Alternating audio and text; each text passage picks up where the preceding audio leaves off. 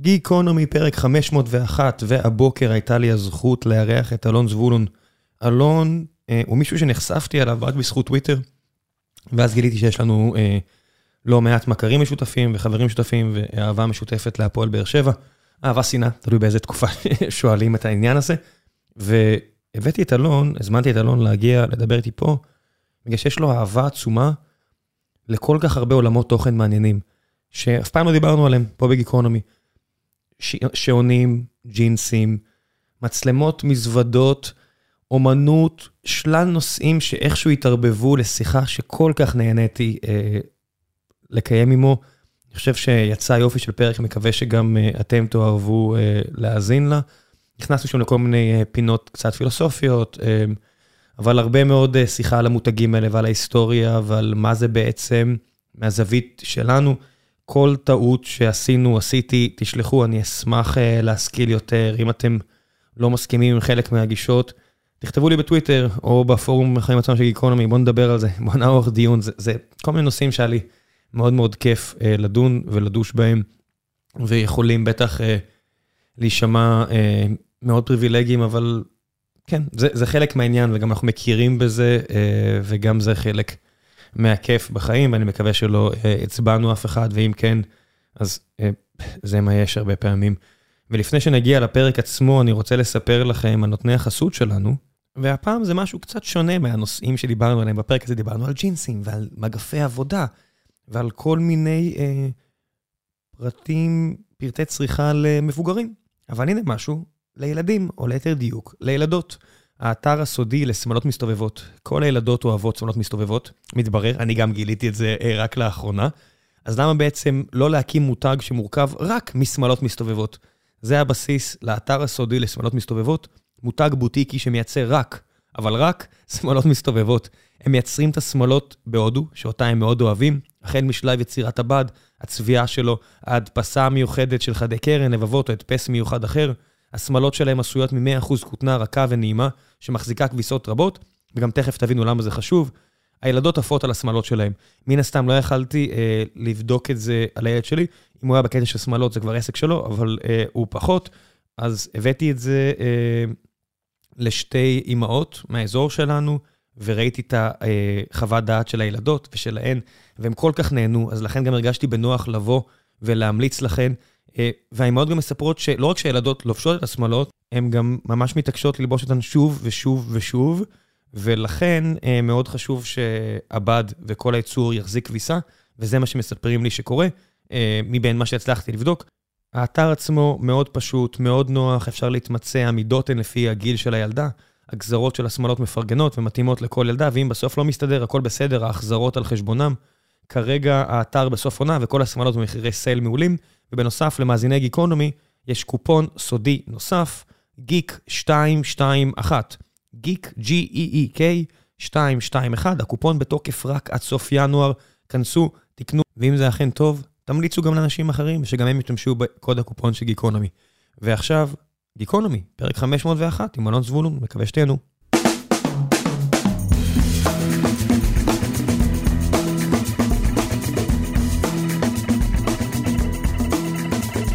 גיקונומי, פרק 501, והבוקר יש לי את הזכות לשבת עם אלון זבולון, האדם שהכיר לי את עולם השעונים, ג'ינסים, מזוודות, אה, מצלמות שאני לא באמת צריך, אבל אני עכשיו בוהה בהן. בוקר טוב. בוקר אור. איזה פרק, 501, מספר אה, רלוונטי למי שאוהב ג'ינסים. כן, בוקר סמלי, פרק סמלי. איך, מה, עד כמה 501 זה באמת אה, עדיין משהו שמצלצל? זה פרבולה כזאת. הייתה תקופה שזה היה ה peak שלה. ברד פיט בפרסומות של ליווייז בסוף ה-80's, תחילת ה-90's, ואז באיזשהו שלב זה ירד, כאילו ממש ממש ירד. זה היה אפילו לא להיות cool. כן, זה מאמס, אתה יודע, זה... הלכתי ל Levi's באיזה פעם אחת בארצות הברית לפני לא יודע כמה שנים, נכנסים לחנות שלי בסוף, תגיד, מה אתה... זה שאתה קרח לא אומר שאתה עכשיו לובש פה ג'ינס של ליווייז. לגיטימציה לשים את זה. כן, לא לידי. בשנים האחרונות אנחנו רואים כאילו את הפיק למעלה שוב, של לשים 501, לשים את הגזרה הזו, חזר, וזה קטע עכשיו.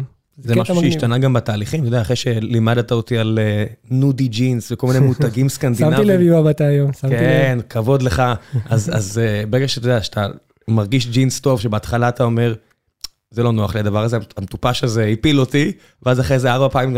טוב, אוקיי, הבנתי, I זה- get it. זה- זה הסיפור. כן. זה- זה ליבת הסיפור פה בעצם. אז- אז השאלה אם אני עכשיו חוזר אה, לליווייס, שיכול להיות שהוא עולה אותו דבר, אבל לליווייס אתה תחזור, אבל אה, לא יודע אם לבשת בעבר, אבל לי קופר, אה, כאלה אתה לא תחזור. זהו, נגמר הסיפור. כל ה... ג'ינסים באסוס ב-20 פאונד, נגמר הסיפור. כל המותגי, איך זה נקרא בטלוויזיות? אה, מותגי אה, מדבקה? בדיוק. שם, אתה, כבר לא שם, זהו. מבחינת תהליכי ייצור, זה באמת עולם אחר? כן, חד משמעית. זה מתחיל מהבד, דרך הצביעה, אה, ועד התפירה והכל, זאת אומרת, בכל שלב ושלב, הסיפור הוא אחר לגמרי. למשל, אם אנחנו ניקח את נודי, שהיא חברה סקנדינבית, חברה שוודית, ש... שדיברנו עליה מקודם. הם אומרים לצרכן שלהם, אנחנו צריכים שאתה תלבש את הג'ינס כמה שיותר. אנחנו צריכים שאתה תתחרה עליו, מה שנקרא. למה? כי רק ככה בעצם הג'ינס יהיה חלק ממך. וזה בעצם הסיפור. הם מפיקים את, ה, את, ה, את המכנסיים שלהם מבדים אורגניים, בתהליכים טבעיים, הכל טבעי דרך אגב, עם אפס אה, פגיעה חברתית או פגיעה אקולוגית. ודרך אגב, זה בא לידי ביטוי, זאת אומרת, הבגדים שלהם מאוד נוחים, מאוד עמידים, מאוד חזקים. דרך אגב, מה שהם עושים, מה, מההיבט האקולוגי, הם גם מוכרים ב resale בגדים שעברו שיפוץ, תיקון. refurbished. בדיוק, הם מוכרים, לא סתם refurbished, refurbished אבל מכורה, עם אה, קרעים ו patchים ו... וכל השבנג הזה, בשביל ש... שתוכל כאילו להמשיך וללבוש ג'ינס ולא לזרוק אותו לפח, ובעצם לתרום לפסולת. אה, אז אז אתה יודע, בגלל שבדרך כלל המוצרים האלה הם אה, יותר יקרים, אז בדרך כלל מתי אני נתקל בהם? כשכל מיני מות- חנויות כמו סטורי וכאלה שאני מאוד אוהב את הטעם שלהם, אז הם, אתה יודע, עושים את המכירות סוף עונה וכאלה, ואז מורידים כזה ב-60-70 אחוז את המחיר, אז אתה אומר, אוקיי, יאללה, בוא, בוא נלך על זוג, ואז אתה מקבל חוויה, בואנה, זה באמת חוויה שונה, כי אתה מקבל פתק מהם. ואם זה זה, או בכל מיני חברות סקנדינביות אחרות, ואני תמיד הולך לעובדים הסקנדינביים שלנו ושואל אם זה, אם זה הקטע, אומרים לי כן. כן. שאתה מקבל פתק מהיצרן שאומר, א', שתדע, חשוב לנו שזה יחזיק הרבה מאוד זמן. הנה המקום לתיקונים, הנה המקום ל... נכון. בוא שלח אלינו, בוא ככה. אין הרבה מותגים במקומות אחרים, נגיד פטגוניה, אמריקאים, אני יודע שעושים את זה, שזה מאוד יקר, אבל הם אומרים, תקשיב, אנחנו, אתה קונה את זה עכשיו להמון שנים. אז אנחנו נתקן פטגוניה, לך את זה, אם אתה רוצה גם. פטגוניה אומרים משהו אחר, הם אומרים משהו שבעצם נוגד כל ערך ורעיון שיווקי מכירתי שאנחנו בעצם מכירים. פטגוניה אומרים, אנחנו רוצים שתקנה ממנו פעם אחת בלבד. תקנה רק חולצה אחת, תקנה, זאת אומרת, אל תקנה חולצה ושנה הבאה תחזור לקנות חולצה נוספת. אתה קונה חולצה אחת לכל החיים, אתה קונה ג'קט אחד לכל החיים, זה, זה רעיון מהמם בעיניי, זה, זה בעצם הקונספט שמושך אותי לכל העולם הזה. ה- המוטו שלי זה אני לא עשיר כדי לקנות בזול. ואיך זה התחיל? איך זה התחיל? אה, אני אוהב סיפורים. אז מה היה הסיפור שתפס אותך בג'ינסים? תשמע, ג'ינס זה, זה, זה, זה סוג של כאילו underrated. כן, אתה יודע, מבחינת רוב האנשים בשנים האלה של ליווייס, זה באמת תלמה ולואיז, ברד פיט יוצא שם באחד הסצנות, הוא גונב את ההצגה בסרט הזה עם מעט מאוד דקות על המסך, והנה, הוא האייקון עם הג'ינס בלי חולצה, בדיוק. שאתה יודע, אחרי זה טרנטינו חוזר על זה, בדיוק. שהוא שם אותו על הגג ב-once upon a time. ג'ינס כאילו, הוא underrated, למה הוא underrated? כי אנחנו כל יום לובשים אותו. אנחנו כל יום מסתובבים איתו, ואם אנחנו עכשיו נצא לרחוב, אנחנו נראה בקירוב 70-80 אחוז אנשים איתו. ולמרות שהוא כל כך דומיננטי בחיים של כולנו, נורא סקרן אותי לדעת מה הסיפור שלו. כן, בשנות ה-90 גם היה היה קצת אה, מכת נגד כזה, אתה יודע, כל מיני- נגד דוני ברסקו, אתה- מכיר את הסצנה? ש- בטח, יש שם את הסצנה שאל פצ'ינו בא לג'וני דפ, כן. והוא מסתכל על המכנסיים שלו ברחוב, אני חושב שהוא אומר לו, תגיד, מה, אתה ברודאו? לך תקנה זוג מכנסיים של בן. אדם נורמטיבי. כן. כאילו, ג'ינס באיזשהו מובן הפך להיות איזשהו, בהתחלה, סוג של אייקון של תרבות נגד, אה, ואחר כך הפך להיות איזשהו סטנדרט. זאת אומרת, מבגד פועלים, הוא התחיל כבגד פועלים, בגלל שהבד עצמו מאוד מאוד חזק. הפך להיות איזשהו אייקון, ג'יימס דין, והחולצה הלבנה והג'ינס הכהה שלו, אה, עד שבעצם הפך להיות איזשהו סטנדרט אה, ופריט כאילו יומיומי. ואותי באופן אישי עניין מה, מה הסיפור שלו. למה הבד הזה כל כך אה, דומיננטי בחיים שלנו, ומה כל כך מרתק בו. ווואלה, מצאתי שהוא מרתק. זה באמת התחיל במערב האמריקאי? זאת אומרת, במאה ה-19 ארצות הברית? אני לא מכיר את הסיפור, את הש- את השורשים שלו, אבל כן, אה, למשל ליווייס, לוי סטראוס, זה בעצם היה סוחר שעבר. כמו, כמו הרופאים של אז, שהיו עוברים בכרכרה כן. למקום, אז- אז ככה זה התחיל. ואיך זה הגיע ליפנים שפתאום נהיו טובים גם בזה? אוקיי, זה, זה קטע מגניב. אחרי, אחרי המלחמה, היה גל מטורף של אמריקנה ב, ביפן. האפקט הכי, אולי הכי דומיננטי שאנחנו מכירים, הכי בולט של זה, היה דגי טונה. דגי טונה הגיעו מארצות הברית ליפן, דרך אגב. סתם, שתדעו. רגע, מה? כן, האמריקאים הביאו לארצות הברית, האמריקאים הביאו ליפן את הדגי טונה. היפנים כמו היפנים אמרו, רגע, איפה... איפה- אני יודע שדגים טונה באזור אלסקה. נכון, איפה עוד? אין טונה מסביב ליפן? היום יש. הם... אה, זה דג מבוית? אני לא, לא יודע אה, בדיוק. אתה אומר אולי הם לא דגו אותו פשוט? הם לא דאגו אותו, הבנתי. אבל האמריקאים בעצם הביאו את הטונה ל- ליפן. ויפנים אמרו, טעים הדבר הזה. ויפנים כמו יפנים אמרו, אוקיי, אנחנו נתמחה בזה, וכמו וויסקי, כמו כל דבר אחר, אנחנו נהיה הכי טובים בעולם בזה. אז היה גל, גל אמריקן, אחרי המלחמה היה גל אמריקנה מטורף, וחלק מהגל אמריקנה הזה היה ג'ינס. היפנים ראו את הג'ינס, אמרו, מאוד מעניין העניין הזה, ואז הם הלכו והתמקצעו בה. והיום בעצם דנים יפני נחשב לדנים הכי טוב בעולם, אבל כאילו בפער קיצוני מהמקום השני. משהו כאילו שאי אפשר אה, להשוות בין... כשהמדידה היא מה? יפה, לא יפה, עמיד, לא עמיד. איכותי, מבחינת איכות הבד, מבחינת איכות הצבע. צבע של ג'ינס אמיתי, רואו דני מה שנקרא, נקרא אינדיגו, שזה תהליך צביעה, סליחה, תהליך צביעה טבעי וידני. וככל שהאינדיגו טוב יותר, ככה הכחול עמוק יותר. והיפנים עושים את זה פשוט הכי טוב, זה שיטה יפנית דרך אגב. אה, אז משם זה, כאילו, כשה, כשהיפנים החליטו להשתלט על הקונספט הזה שנקרא ג'ינס, הם בעצם הביאו אותו לגבהים חדשים, שהיום הם הפכו את זה לסטנדרט תעשייה, שבעצם אפילו נודי יש להם דגמים שיפן סלווג', ג'פן סלווג'. אה, זה מה שסלווג' אומר? סלווג' אומר משהו כזה, יש לך גליל של ג'ינס, אוקיי? גליל שבד. גליל של בד, בד denim. בקצוות יש אה, אה, שול כחול לבן עם פס אדום דק. עכשיו, בג'ינסים המעובדים בעצם אנחנו חותכים, אה, חותכים איזושהי חתיכה מהבד, מהגליל, מעבדים אותו ורצים רצים עם, הפוד, עם ה production. ב selvedge הם חותכים אותו בעצם בשוליים ו- ותופרים אותו שול לשול. ככה שבעצם אם אנחנו נקפל את הג'ינס, אנחנו נראה פס. תפירה גסה כזאת שבולטת החוצה. בדיוק, אנחנו נראה פס דק אדום, פס לבן, פס קצת יותר ובצבע כחול, פס לבן ופס אדום. אה, וזה בעצם סלווג', סלף אדג', הקצה. ואין איזה משמעות מעבר לסיפור ולמותג. זה לא- אני לא אומר את זה בזלזול, כן? לא זה מותג, אלא כן. שיטה. כן, אני מתכוון מהבחינה הזו. אבל יש המון מותגים, דרך אגב, ש... שמזייפים את הסלווג' הזה. הם בעצם עושים את הפס הזה פייק, כדי שהג'ינס ייראה יוקרתי יותר. אה, יש גם רואו דנים. רואו דנים זה בעצם לקחת את הבד הזה, לגזור אותו לפי הגזרה, לחתוך אותו, לתפור אותו, ולשלוח אותו, בלי שטיפה, בלי שום דבר. ואז בעצם אתה מקבל ג'ינס גס מאוד, אה, מאוד לא נוח, שאם אתה, אם אתה תשב עליו בכורסה מכותנה, כנראה שאתה תשאיר, תפצע אה, אותה. אתה תשאיר כמה כתמים כחולים אחריך, אבל זה יהיה, אחרי כמה חודשים זה יהיה יותר נוח מה, מהפיג'מה שלך, כי זה יתלבש לך בול על הגוף. כי זה יתלבש לך בול על הגוף. זה, זה הסיפור בעצם. אתה, אתה מייצר לעצמך מכנסיים שלא יהיו דומים לאף זוג אחר, ואף זוג אחר לא יהיה דומה למכנסיים הזה. זאת אומרת, זה טיילור מייד לגוף שלך, לרגליים שלך, שאתה עשית את זה בעצמך. אף אחד אחר לא עשה את זה. אף אה, חייט לא לקח אה, מידות, ואתה יצרת את זה בתהליך הכי טבעי.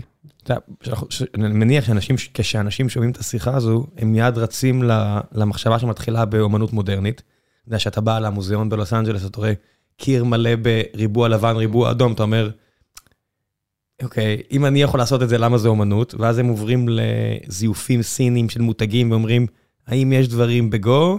האם זה רק סיפור? דיברת על אומנות, אה, אה, כי יש פה מן האומנות הרי, אומנות ו... אז, אז וו ובלי וו. יש פה גם craftsmanship וגם art. בדיוק, אז זה, זה די, די מדהים מה שאמרת עכשיו, זאת אומרת, זו הבנה די, כאילו, די עמוקה, למה? כי אחד המותגים היפנים נקרא ויזלים, זה מותג שאני מאוד מאוד אוהב, אני גם לובש כמה מהבגדים שלו כרגע, וליין הג'ינסים של ויזלים נקרא social sculpture. זאת אומרת, אה, פיסול אנושי. הם יוצאים מנקודת הנחה שאנחנו האומנים, גם עם ובלי וו, ובעצם אנחנו מייצרים לעצמנו את פיסת האומנות שלנו, ב-ongoing. וזה די מעניין, כי בעצם אפשר לומר שכשאתה הולך ורוכש לעצמך אה, ג'ינס כזה, ג'ינס רודנים, אתה רוכש קנבס ומכחולים, ואתה בעצם עכשיו הולך לייצר את עבודת האומנות שלך שתימשך שנתיים, שנה, תלוי כמה פעמים אתה תלבש את המכנסיים, אבל אתה בסופו של דבר יוצר את היצירת האומנות שלך. כן, בעולם של שיין וכל מיני uh, חברות שיודעות לייצר מהר ובזול ובכמויות עצומות, זה בטח חורה מאוד באוזן לאנשים, כי יש איזשהו הרגל בחברה שבגד אתה קונה לעונה, ל- ל- ללבישה, לשתיים, שלוש, סטו.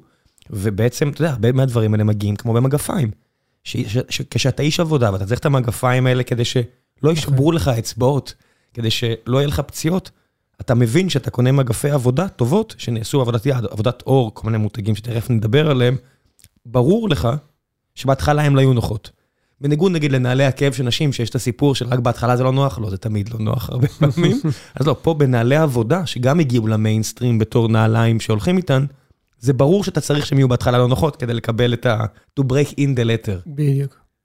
אמ, קודם כל לגבי מה שדיברת על שיין וכל הפסט פשן, אז כן, אה, לי אישית, אני לא אגיד חורה לי לשמוע, אבל הרבה פעמים שאני נניח אה, מצייץ בטוויטר על איזשהו פיס כזה או אחר, שרוב הפיסים שאני מדבר עליהם הם בעצם לכל החיים. אז הרבה פעמים אני מקבל תגובה של, למה אני צריך את זה? אני משלם 20 דולר ואני, זאת אומרת, ואני מרפרש כל עונה. כן. הכל בסדר, אז כאילו, אפשר לעשות את זה.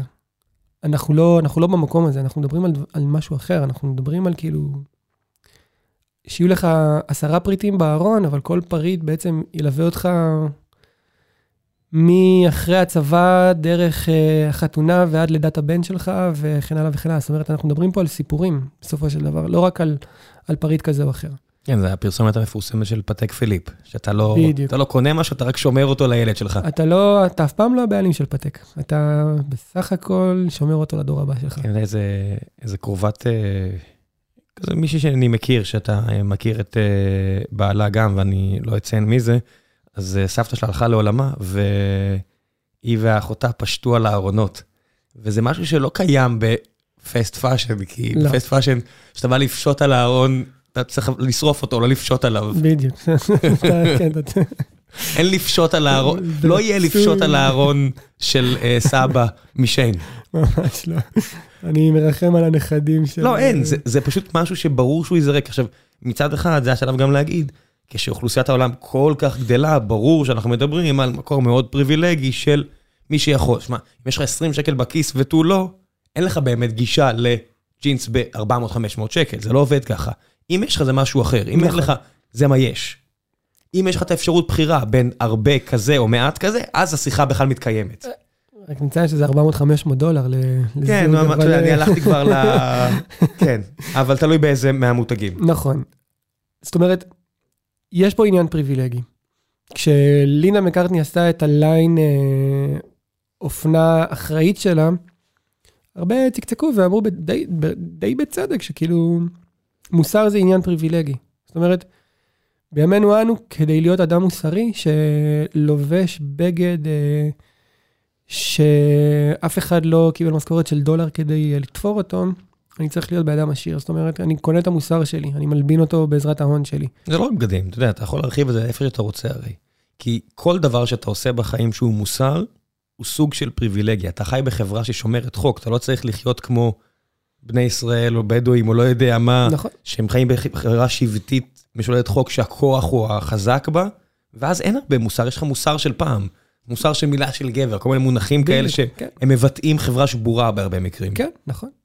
וכאילו, יש בזה מן הצדק, אבל בסופו של דבר אנחנו, אנחנו מנטרלים את הסיפור הזה. אתה, אתה מכיר את הסדרה המקום הטוב? כן.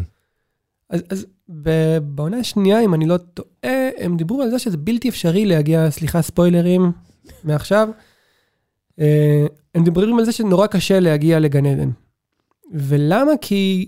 למה היום נורא קשה להגיע לגן עדן ובעבר לא היה כזה מסובך? כי היום אתה חייב לדאוג שהעגבנייה שלך לא רוססה על ידי מזיקים שלא אכלו ולא הרגו וזה, כאילו, יש לך שרשרת מוסר כל כך ארוכה שבעבר, כאילו, בסופו של דבר היית צריך להיות בן אדם טוב. וגם ההבנה של בן אדם טוב, אני תמיד אוהב את האנקדוטה הזו ש-100% מהילדים של 100% מההורים היו נלקחים על ידי עובדים סוציאליים של היום מלפני 100 שנה. לחלוטין. אז זה- גם ההגדרה, זה- מה שאנחנו היינו. שופטים אדם טוב היום, הוא כל כך שונה. טוב, זה דבר משתנה. לגמרי, כן. לגמרי. זאת אומרת, מישהו מת, לא עלינו, כן? אוטומטית אנחנו נשמע את ה... את הכמה קולות האלה שיגידו, כן, אבל אז ב-70's הוא עשה ככה וככה וככה. בסדר, כאילו, יש גם קווים אדומים גם זה, אנחנו- של- שלא יש- שלא ייתפס אחרת. בדיוק, אנחנו לא, לא מקטינים את חומרת המעשים או משהו כזה, אבל כאילו, אם אנחנו בסך הכל נקמפרס את זה ל- לאיזושהי כותרת, אז פעם היה יותר קל להיות בן אדם טוב. היום קצת יותר מורכב, כי אנחנו חייבים להתחשב בהרבה יותר משתנים. וכמובן הפאנל הרבה יותר ארוך ויותר מורכב בשאלה מה זה טוב. אבל בסופו של דבר, אם אנחנו חוזרים לנושא שלשמו התכנסנו היום, שזה בעצם ללבוש פריט שהוא איכותי וטוב, כזה שיחזיק לך לכל החיים, אז אפשר לעשות את זה גם עם פריטים שלא עולים 400 ו-500 דולר, ולא חייב שסיני בעלות של דולר, או אמריקאי בעלות של 20 דולר לשעה, ילבשו אותם. זאת אומרת, בסופו של דבר, הכל תלוי בך, המשתמש. איך אתה לוקח את הדברים שלך ואיך אתה מתייחס אליהם. הסיפור הוא שלך. זה... פה, פה בעצם זה, זה מסתכם, אתה כאילו כן. האדון של ה... של ה... כן, זה גם כל אחד מה שמתאים, אתה יודע, שלקחתי איזה מגף שאני מאוד אוהב לתיקון, לסנדלר, אז א' כל, כשאתה נכנס זה לסנדלר מדהים בתל אביב, שאתה- שאתה לוקח... מה- כן, אז אח שלי תמיד צוחק עליי שאני, I'm cracking the system, שאני פוגע ב- פוגע בשוק, אבל אה, אתה יודע, כשאתה נכנס לסנדלר, א' כל מופתע, שמישהו נכנס. לגמרי, בתל אביב, כשאתה נכנס לסנדלר, הוא. מסתכל עליך, אחי, מה אתה עושה פה? לגמרי. אבל אתה נכנס, אז, אתה יודע, כמה זמן ייקח לך? הוא אומר, יומיים. אתה חושב, אתה עובד מעכשיו עד שם, כאילו, אתה יודע, אבל בסדר. ואז שאתה מקבל את זה, אתה אומר, איזה הק. איזה לגמרי, כאילו, אתה מבין, זה הגיע כבר למקום שאם אתה מתקן את המכונת כביסה שלך, אתה נתפס בתור ווירדו. כי עושים את החישובים של, אם תתקן זה יהיה 600, אם תקנה חדש זה יהיה 2,000. עושה- אוקיי, ו-600 זה פחות מ-2,000, בדיוק. נכון? אנחנו לא, אנחנו סגורים על המתמטיקה? אנחנו הרבה פעמים קונים, נניח מהאינטרנט, אה, נעליים, ומגיע זוג שקטן יותר בחצי מידה, אפילו המחשבה של לקחת אותו לסנדלר, אה, זאת אומרת, המחשבה של, אוקיי, אני אחליף, יגיע למחרת שליח, יחזיר לי את הנעליים, יביא לי זוג חדש, לא עולה, עולה מבחינת הדירוג במקום גבוה יותר, מבחינת זה של אני אקפוץ רגע לסנדלר, הוא יתקן לי את הנעל, אני אשלם את ה-15-20 שקל, ו, ופה זה ייגמר, כאילו. גם אם זה 50 שקל, אתה יודע, בדיוק. זה, זה, זה בסופו של דבר, תחשוב גם מסביב, תחשוב גם על ההתעסקות שלך, גם זמן אנחנו זה... לא זה- חושבים על זה, זה לא בסיסטם, כאילו, זה- אתה תראה מישהי או מישהו יושבים, עומדים בתור לדואר, עם שקיות שהם הולכים להחזיר, ואני אומר, אני לא בדעה שטיים מזמן, נניח, אבל גם לזמן הפנוי יש איזושהי חשיבות. עכשיו בילית שעתיים, או בילית שעתיים בלהחזיר את החבילה הזו, יש לזה מחיר. נכון, אני זוכר את עצמי כילד, בבאר שבע, במרכז אורן, היה סנדלר, וכשהייתי הולך עם אמא שלי אה, לעשות סידורים שלה, לקנות בנק, עניינים וזה, אז היו אנשים שעמדו בתור לסנדלר. היום אנשים עומדים בתור לדואר. כן. אז הם עמדו בתור לסנדלר עם שקיות אה, ונעליים בפנים, היום עומדים בתור לדואר עם, עם קופסאות נעליים בפנים כדי להחזיר אותם. כן, שלא נאמר שזה אותם אנשים שאחרי זה אה, יסבירו לי למה כוס חד פעמית זה מוות, כן? כן. בסדר, אני לא, לא, לא אומר שבהחלט בדיאגרמת ון או הזו יש שקית חפיפה. רב פעמית. כן, אה, אני רק אומר, אתה יודע, אמרנו, אם להיות טוב זה קשה, אז אה, גם למצוא את הצביעות של כולנו. כן. כמו שאתם עושים בטח עכשיו כשאתם מאזינים, הכל טוב. הכל. בסדר. לא, זה בסדר, זה זה היופי בשיחה לא מחייבת, יש אנשים שזה את השכל איך שאתה רוצה. נכון. שעונים. שעונים. שעונים זה כבר משהו אחר. שעונים זה כבר הלכת ל... כי, כי בניגוד לג'ינס או למגף, שהם הגיעו, אתה יודע, הרי הסיפור, אם אתה קושר אותו מאיפה זה הגיע, מגף, נגיד, אחד המותגים שנחשפתי אליהם בגללך, ואני מסתכל עליו, עדיין אין לי זוג כזה, אבל אני מסתכל עליו ואני קורא עליו Red Red Wing. Red Wing. ואז אתה רואה, א', לראות חברה אמריקאית שמייצרת, זה סיפור. אתה אומר, רגע, מה קורה פה? מה זה מייצרת? מה אתם עושים? זה מפעל בסין? זה לא מפעל... לא, מייצרת וגאה בזה, ועמידה וכל מיני דברים כאלה, ואז אתה מבין, החיבור הזה לעולם האמיתי. זה כמו שאתה אומר תמיד, ולואטות של חברות שאיבדו קשר, וזה כבר, אתה יודע, לא ברור על מה מדברים, ואז ברגע שאתה קושר את זה לאיזה משהו עולם אמיתי, אז פתאום הכל צונח, אז פה זה להפך, פה זה עולה. יש... פה הערכה אה, שלי עולה, שאני אומר, אה, זה גם עליה עבודה, בדיוק. יש לה משמעות. וזה נעליים ש, שגם, הם לכל החיים. יש פורום ב Reddit של Red Wing. פורום שלם שהוא dedicated רק ל Red Wing. והוא פורום פעיל בטירוף ברמה שאתה לא מאמין שפורום של נעליים של חברה ספציפית יכול להיות פעיל. זה כמו שאתה יודע, כמו שבג'ינסים יש פורומים לאיך לשטוף אותם באמבטיה. כן, raw denim, אני, אני, בכולם דרך אגב. כן, אם- אתם חושבים שזה משהו שזה זה סתם ואין פה השקעה, שאתם זורקים למכונת כביסה ואז זורקים את זה על הספה להתייבש, לא, לא, לא. לא, ממש לא. לא. ובפורום של Red Wing, כל פעם שמישהו מעלה פוסט של אה, רכשתי זוג חדש, אנשים מגיבים לו, תודה שקנית תוצרת אמריקאית. עכשיו, הם לא רדניקים טראמפיסטים אה, שגרים בוויומינג ולובשים אה, ג'קטים של משבצות אדומות אה, שחורות, כן? אם כן, בקטע אירוני, ואז זה נחמד. כן, אלא אם כן הם היפסטרים ב- בסורו. בברוקלין ואין הבדל. בדיוק. כן. אבל כאילו, נורא חשוב להם הקטע הזה של, תודה שקנית תוצרת אמריקאית, תודה שכאילו, שמת את הכסף שלך בכלכלה המקומית ולא הוצאת אותו החוצה. זה קטע מדהים, זה כאילו... יש פה עניין תרבותי, אני חושב. אני חושב שאם אנחנו נקנה, אם מחר אני אלך ואני אקנה פריט של uh, בגיר, ואני אפרסם אותו בטוויטר, אף אחד לא יגיד לי תגובה של תודה שקנית תוצרת ישראלית. לא, אין דבר כזה. זה- אתה יודע, אני- אני זו- זוכר סיטואציות שהייתי לפני 15 שנה ב-ECI, שזה, הראשי תיבות זה Electrical Company for Israel, אם אני לא טועה. זה, זה, אני חושב שזה הראשי תיבות. כן. תסלחו לי, אבל חברה די בינונית מינוס מינוס, אתה יודע, מנוהלת רע, והכל ידה ידה ידה. ואני בעצם, אתה מייצר ארונות תקשורת. ואתה מוכר לבריטיש טלקום ולהכל. ואז כשאתה מגיע לישראל, וואוי, עוקפים אותך. אבל כשאתה מתחרה על, ה, על החוזה בגרמניה, אה, זימנס מקבלים אה, שיחה מ- מהקנצלרית, או מהקנצלר, לא יודע מי היה אז, אומרים, אתה זוכר שהם גרמנים והם ישראלים, כן? רק אומרת, כן? בוא, גדול. בוא, בוא ניזכר בכל הדברים. אבל בזק. יריבו איתך על ה-15 אגורות.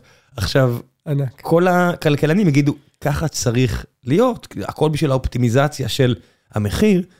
הבעיה בזה, כי אם הכל נורא נורא יעיל, העלמת את הבן אדם. מה זה אומר? אם אין חקלאות, כי לא, אין סיבה לעשות חקלאות, אין ייצור בגדים, כי אין סיבה לעשות ייצור בגדים, הכל, ואז כולם צריכים ללכת לקודד, כי אתה יודע, learn how to code, זה האשטג הרי כן. המטופש. אבל זה לא מתאים לכולם. ואז אתה מוחץ את החוויה האנושית למשהו שהוא נטו אופטימיזציה, נטו בדיוק. ייעלת, ייעלת, ייעלת, ואז אתה אומר, אוקיי, לא כזה כיף לי ואני לא יודע למה. משהו בחוויה האנושית, אושר נעלם, וזה הרבה מגובה בסיפור. אתה מבין? אתה יכול לייצר, אתה יכול למכור זוג נעליים ב-200 דולר, 180 דולר, כי יש, יש לך אלטרנטיבה זולה יותר, אם יש סיפור. איפה נחשפתי לזה? ב- באסיקס, איך זה נקרא המותג היפה שלהם? טייגר, אה, טייגר זה האבא שלהם. אז עדיין יש, אבא שלהם ואבא של נייק. אז עדיין יש הרי, אה, Tiger, איך זה נקרא במילה ביפנית שמלווה בזה? אל תשאל אותי. אוקיי. אז אתה מגיע לחנות אה, נעליים, נגיד בטוקיו, ואתה תראה מלא מלא זוגות של Tiger, whatever, סניקרס כאלה יפות, ואז הוא לוקח אותך, תופס אותך בחולצה. עכשיו, יפנים יכולים להיות האנשים הכי מנומסים בעולם, הם יכולים להיות, כן. יכולים לכבוש את סין ולהרוג 20 מיליון, בקיצור, מושכים אותך בחולצה, עושים בוא, בוא, בוא, בוא, בוא, תסתכל משהו. כמו, כמו איזה קנאביס קנאביס בלאוס. והוא מראה לך שלוש זוגות, כאילו עמודה של שלוש זוגות, זה, אלה made in Japan. עכשיו, אני, נכון. זה דומה לך, אתה, אני מבין שלעין שלך, יא יא מערבי מטופש, זה דומה, אבל לב, זה, לא, זה בנגלדש, זה יפן. זה עולה פי שתיים. אבל שתדע שזה עדיף. לסייקו, חברת השעונים סייקו היפנית, בליין ה- הסדרתי, הס- כאילו, הס- הס- הסדרה הרגילה שלהם, לא הסדרות הגבוהות, יש סדרה שנגמר, כל הסדרות חלקן נגמרות ב-K וחלקן נגמרות ב-J. השעונים זהים לחלוטין, קוריאה וג'פן? בדיוק. אף אחד לא קונה את ה-K. כולם קונים את ה-J, למרות שזה מוצר זהה לחלוטין אחד לאחד. וזה זה די מדהים למה. אה, בסופו של דבר זה אותו דבר. כן, ולא תגיד אה, בנגלדש, קוריאה. בדיוק, ההבדל היחידי, באמת, ההבדל היחיד זה שעל הקופסה יש הבדל של אות. מתוך סדרה ארוכה של מספרים ואותיות. סיפור. בדיוק. תמיד אתם רוצים, אתה יודע, מדברים איתי חקלאות ישראלית, אני תמיד חוזר לזה, כי זה המקום שהכי בולט, כי אנחנו חושבים על הכיס, אתה אומר, אני רוצה עגבניה בשלושה שקלים, לא בשבעה שקלים. נכון. אבל אם הם מספרים לכם את הסיפור הנכון על השבעה שקלים, הר- להרבה מכם זה היה משנה. עכשיו, הרבה פעמים הסיפור הוא לא מנותק. זאת אומרת, עכשיו נגיד מייצר... שמרצדס ניסו לייצר פס ייצור בארצות הברית, אם אני לא טועה זה באמת נסגר, כי באמת זה לא היה כמו הפס ייצור בגרמניה. זאת אומרת, כן. מבחוץ אותה מרצ... מקווה שאני לא טובח בסיפור הזה, אבל יש חשיבות לפסי ייצור ואיפה הם לתרבות שמייצרת. יש, לא תמיד. לפני כמה, אולי שנה, שנתיים, שמעתי הרצאה ב TED על storytelling בשיווק. ואיזה מישהו סיפר על זה שהוא החליט בעצם לחקור את הנושא הזה של storytelling ולבדוק עד כמה, ה... עד כמה גבוה האפקט של זה על החיים שלנו. אז הוא הלך והקציב לעצמו 100 דולר לרכישת 100 מוצרים שונים ב eBay, זאת אומרת כל מוצר עד מחיר של דולר. אה, קנה 100 מוצרים, המוצרים הגיעו אליהם, אליו. הוא יצר קשר עם 100 סופרים אה, שונים אה, בדרגות מוכרות שונות, והציע להם את הדבר הבא, אני שולח לכם מוצר, אתם מספרים לי סיפור עליו, ומחזירים לי אותו. הם הסכימו, שלחו לו את זה, שלח, שלח להם את המוצר, הם, הם כתבו סיפור, שלחו לו את הסיפור חזרה יחד עם המוצר, הוא העלה בחזרה את המוצרים, 100 מוצרים שקנה ב-100 דולר, חזרה לאי-ביי, כשב description הוא כתב את הסיפור, והבן אדם הרוויח מהם משהו כמו 2,000 דולר. והבן אדם הזה הוא אתגר קרת. והבן אדם הזה הוא ג'ורדן, כן. אבל אה, זה די מדהים, זאת אומרת, storytelling כאילו עובד עלינו. הוא עובד עלינו בצורות שאנחנו, קשה לנו לדמיין, שעונים צבאיים דרך אגב, אם אנחנו חוזרים לנושא של שעונים, יעלו פי שלוש וארבע מאותו דגם משעון של... אני לא יודע אפילו מה זה אומר שעון צבאי. שעון שהיה בקרב. שעון, שעון שראה אש. שעון שראה אש, שעון שהיה מתחת למים, שעון שנח על קנבס מלוכלך. אה, זה זה בדיוק אה, ספרות זולה, הרי יש, כל סצנה בספרות זולה היא, היא פנטסטית, אבל הסצנה שבה כריסטופר ווקן מספר לברוס וויליס הצעיר, כאילו לבן דמותו הצעיר, על השעון, כן. שהוא החזיק בטוסיק ולא יודע מה אבא שלו במלחמה, וזה זה פשוט שתי דקות מבריקות, שזה התפקיד היחידי שלו בסרט, ופתאום השעון זה, אתה יודע. בדיוק, זה, זה סיפור, בסופו של דבר אנחנו קונים סיפורים. אנשים, החבר'ה העשירים יותר, שבאמת כאילו מרשים לעצמם לסחור בשעונים האלה, להפליפ אותם, מה שנקרא, הם מחפשים את השעונים האלה. ומאוד מאוד יכול להיות ששעון שהדגם שלו, הרפרנס שלו מאותה שנה יעלה... מה זה רפרנס? לכל שעון יש דגם ויש רפרנס. זאת אומרת, אה, הרפרנס הוא השינוי. אה, איך אני אסביר את זה? אני אסביר את זה בצורה כזאת. יש רולקס, שהיא החברה, יש Submariner שזה הדגם, ויש את הרפרנס, שבדרך כלל זה 116 בלה בלה בלה בלה בלה, שכל כל רפרנס בעצם מתאר את השינוי. אם בשנה קודמת היה חומר כזה והשנה החומר הוא אחר, אז בעצם זה יבוא לידי ביטוי בהבדל במספר. אז אם באותה שנה היה רפרנס מסוים, ויש לנו שני שעונים מאותו סוג, מאותו רפרנס, אחד ראה, ראה קרב, כמו שאתה אומר, הוא יעלה פי שלוש, פי ארבע, בקלות, בקלות, בקלות. אני רק חושב, שעון זה מנצנץ, איך זה, זה כל כך לא מבצעי. שעון, קודם כל, זה כלי עבודה, בראש ובראשונה. כן, ככה, חייל שם שעון בשביל ככלי עבודה. watch, tool, זאת אומרת, אה, זה, ה... זה, ה... זה ההגדרה, watch tool, tool watch, סליחה, אני התבלבלתי, tool watch. זאת אומרת, למה שעוני, שעוני, שעונים שהיום נתפסים כשעוני יוקרה, כמו ברייטלינג, כמו אומגה, כמו רולקס, אה, קיבלו בעצם את ההילה הזאת שלהם, כי הם היו שעונים, והם עדיין, שעונים ממש ממש טובים, שאנשים לא התביישו לזחול איתם, ולא התביישו לצלול איתם, ולא התביישו לירות בהם, ולא התביישו לטוס איתם, ולא התביישו... אה, הכי חשוב, אם יש את הסמל הזה של מטוס קרב, של טייס קרב. בדיוק, כן. ובעצם, אתה קונה, אתה קונה, אתה קונה מוצר, אתה קונה כלי עבודה, כמו מקדחה של מקיטה, שאתה יודע שאתה קונה מקיטה ולא איזה משהו כזה או אחר, כי מקיטה הם טובים, אז בעבר היית קונה רולקס, כי היית יודע שאתה בעצם צריך עכשיו כלי עבודה שירוץ איתך. כן, מה שיפה זה לקשור את הסיפורים האלה למקור, אם אתה מצליח, כל אחד כזה זה, זה ספר או ספרים בפני עצמם, אתה לוקח את ה storyteller או הנואם הטובים של, אחד הטובים של המאה ה-20, צ'רצ'יל, שאומר, מעולם לא חבו כה רבים לכה מעטים, אז אתה אומר, תן לי רק לגעת ב... לא יודע כמה שרדו, 200 טייסים, 300 טייסים מהחיל האוויר על הקרב על בריטניה, שכל השאר מתו באוויר, מה אני יכול לקחת? מה, את השעון, את, ה, את הסגנון, אתה יודע, ואז זה יכול להימשך בלי שאנשים בכלל יבינו, ההילה הזו יכולה להימשך עשרות שנים קדימה. השעון שאני עונד זה רולקס Explorer. והוא קיבל את ההילה שלו מסר אדמונד הילרי שטיפס איתו על האברסט בפעם הראשונה. כי זה מה שהוא בחר. וכולם יודעים עכשיו שרולקס Explorer זה השעון שהגיע לאברסט עם, אה, עם סר אדמונד הילרי, וזה בעצם הסיפור. סר אדמונד הילרי באמת היה באברסט עם רולקס, אבל הרולקס אקספלורר שלו היה עמוק בתיק, ו... וכשהוא טיפס, על היד שלו היה שעון מחברה אחרת. איזה היה? אני, אני לא זוכר, אבל שעון הרבה יותר פשוט, הרבה יותר זול. כי? כנראה שעון מצוין, כן, אבל... כי? רולקס הציעו לו, אמרו לו, בוא תעשה לנו איזשהו קידום מכירות. קח לך שעון, צא לדרך. הוא אמר, בסדר, אין שום בעיה, שם אותו בתיק ויצא לדרך, אבל הוא לא השתמש בו. אבל היום חקוק לנו בראש בעצם שהשעון הספציפי הזה, היה עליו, היה עליו אה, במסע שלו. זה, זה כמעט, מצד אחד זה כאילו דרגה די ירודה של אנושיות, להתמכר לסיפורים האלה ולקפיטליזם, כשאתה יכול להגיד את זה. מצד שני, זה דרגה מאוד גבוהה. כי זה פריבילגיה של חברה שהרוויחה את זה. זאת אומרת, אני מסתכל על התרבות האמריקאית, שבהרבה דברים היא די אה, קרפ, בהרבה דברים היא הכי גדולה שיש. החיבור הזה, נגיד, בין נייקי לכדורסלנים. אנשים אומרים, מתי ז'ה מורנט יקבל נעל משלו? כן. ואז הוא מחכה, הוא מחכה עכשיו כדי לראות אם הוא יכול לקבל חוזה יותר טוב, ואם הוא יקבל נעל יותר תמצא חן בעיניו, וזה יהיה חשוב. לילדים זה יסמל משהו. לילדים זה יסמל הרבה, שיהיה להם את הנעל של שעה. בדיוק, זה איזשהו מיילסטון בקריירה של כדורסלן, לקבל בעצם את הנעל, ואז אצלנו זה יתקבע, ש, ש, שגם גם עבורנו, אנחנו יודעים שכדורסלן הופך להיות בעצם ספורטאי טוב, כשהוא מקבל את הנעל שלו, מקבל את הוולידציה שלו, מקבל את האישור החברתי, הספורטיבי, הגבוה, שמעכשיו יש לו נעל משלו.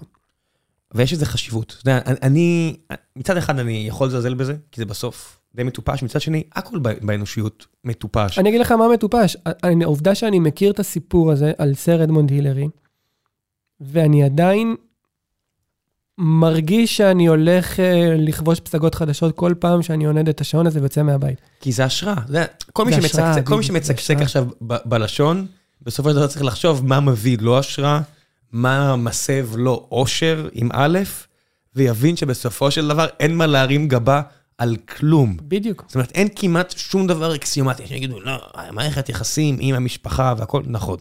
מערכות יחסים זה באמת משהו מסב אושר כמעט לכולם. נכון. זאת אומרת, אלא כן, אתה באמת סוציופט, פסיכופת, כל, באמת, החברה שמה לך לייבל אם זה לא מה שעושה לך טוב, וטוב שכך. מעבר לכך, הכל מטופש. אתה בוכה כי ברדה שם גול מול ביתר, מטופש. בדיוק. אתה קונה ג'ינס וזה ממלא אותך אושר, מטופש. עשית ריצה ואתה משוויץ לכולם בראנקיפר, כי לך יש איזה משמעות. בדיוק. מטופש. הכל טוב, זה בשבילך. המשמעות היא שלך סובייקטיבית. אינסטגרם הפכה להיות אינסטגרם בגלל זה. והיא גם תדעך בגלל זה. כי אני משתף את העוגה שאכלתי בצהריים, כי היה עליה דובדבן יפה, אני יודע מה. אסתטיקה. בדיוק. אבל אז אתה יודע, יש בדיוק את המקום הזה של החיקוי. תמיד יש משהו שהוא יהיה לו. זה יהיה אסתטי, זה יהיה יפה, ואז יבואו כל השאר, ו... והתגלחו עליו, כן. יקנו את הנשמה שלו בכלום כסף, כי זה מה שהאנושות עושה. אתה יודע, אתה רואה, תמיד הולך הסנדק, הסנדק סרט שהוא כביכול מושלם. אני יכול לראות אותו, ואני אומר, בוא'נה, זו סצנה מושלמת, ואז אולי הילד שלי יראה אותו, ואני אומר... אין דקה מיותרת בטרילוגיה. עזוב את זה, אבל הוא יגיד, אני מכיר את זה מ... אלף חיקויים אחרים, אולי הוא לא יחשוב ככה, הוא יגיד, כן, אני מכיר את כן. זה, וגם שיפרו, הסצנה תהיה אולי יותר מהירה, יותר זה, היא תהיה טיק טוק, היא תהיה טיק טוק של. הסנדק. יהיה קאטים, תשמע, זה מעניין. יהיה קאטים מהירים. שווה לעשות אה, סדרת טיקטוקים של הסנדק. כן, כי זה מה שיתפוס. לגמרי. אני- יכול לראות את מה שטופז לוק עושה עכשיו לבנימין נתניהו בטיקטוק שלו, ואני אומר, חתיכת מניאק, זה מושלם. זה מושלם. בואנה, זה גדול. יהיה עכשיו בני מושלם. 18 ביביסטים כמו אבא שלי בן ה-72, לחלוטין. כי הוא ידבר אליהם בשפה שלהם, לגמרי, וזה עובד. בדיוק. אני יכול לנתח את זה בראש וואי, למה אני מתרשם עכשיו מביבי רץ המסדרון? או למה אני מתרשם מביבי עושה תעלולי דקה? כי זה משהו, אתה יודע, זה, it clicks. בדיוק. עד, הם מבינים את השפה. עד שלא יבוא הפוליטיקאי ה-20 או ה-30 שיעשה את זה ונגיד, המצטער זה כבר לא, it doesn't click. הסרט, אתה יודע, באיזשהו שלב מסוים, הסרטי מאפיה האלה, קצת מאפנים, נכון. קצת בשלים מילה באר שבעית. אבל אנחנו עדיין רואים אותם, כי באיזשהו מקום יש לנו בראש את, ה, את הבנצ'מרק הזה של הסנדק, ואנחנו מקווים שהסרט הבא, סרט המאפיה הבא שאנחנו נראה, יהיה ברמה שלו. גם אם אנחנו לא מודים ב- ב- בפה מלא אז. אבל כאילו, יש בנו איזושהי תקווה שסרט המאפיה הבא שאנחנו נראה, יהיה טוב כמו הסנדק, או סדרת המאפיה, או הפשע הבאה תהיה טובה כמו הסופרנוס, אבל לא תהיה. זאת אומרת, אה, בואו, לא לא- תהיה לא סדרה, תהיה. לא תהיה. כי יש גם ערך למקוריות. בדיוק. וקצת חבל, אבל בסדר, אנחנו ממשיכים במסע שלנו, בסופו של דבר החיים זה מסע. כן, המוזיקאים יודעים, אתה יודע, בסופו של דבר שאתה באיזו הופעה ואתה אומר, היי, זה נשמע כמו זה, היי, זה נשמע כמו זה. שב ילד, יש ארבעה, יש ארבעה, כן. חמישה אקורדים וכולם עושים את הווריאנט על אותו דבר, זה לא מוצרט פה, בוא. בדיוק. את הרצף הזה של הארבעה האקורדים האלה, כולם עשו מיליארדי דולרים. כן. ואז אתה צריך מקוריות, או נוסטלגיה, או משהו, עד, עד שאני בוחן את זה על הנייר לקמוס החדש שלי בבית, הילד בן השלוש וחצי, ואני שם לו שיר של ברי, גם לו קוראים ברי. אז יש פה את העניין של ברי וברי, והוא מתלהב, אבל אז אתה רואה שהוא מבקש את השיר הזה כמה פעמים. זאת אומרת, אנשים נגיד מזלזלים בפופ. איך אתה רואה פופ טוב? הילד אומר, תביא לי עוד. נכון. כל מיני כאלה, סטטיק ובן אל, שאני בא עם מטען רגשי לא טוב כלפיהם, אז אני לא אשמע אותם יותר מדי בדעת עצמי, אבל הוא אומר, שב בלול, שים לי את זה בפעם המאה. זה עובד. או, לא רק שזה עובד, זה טוב לו. אבל יש פופ אחר, אבל שהיא- זה נוסחה. אבל יש פה גם, אני אומר משהו, בחלק מהמקרים, מעל הנוסחה. קודם כל, אם אנחנו מדברים רגע על, על זה נקודתית, אז כן, קודם כל, לפי דעתי, ג'ורדי יודע מה הוא עושה. אם אנחנו נדבר ספציפית על אה, סטטיק ובן אל, ג'ורדי יודע מה הוא עושה, ו...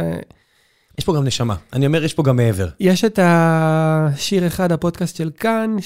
שבפרק האחרון, אם אני לא טועה, הם דיברו על השיר אה, טודו בו.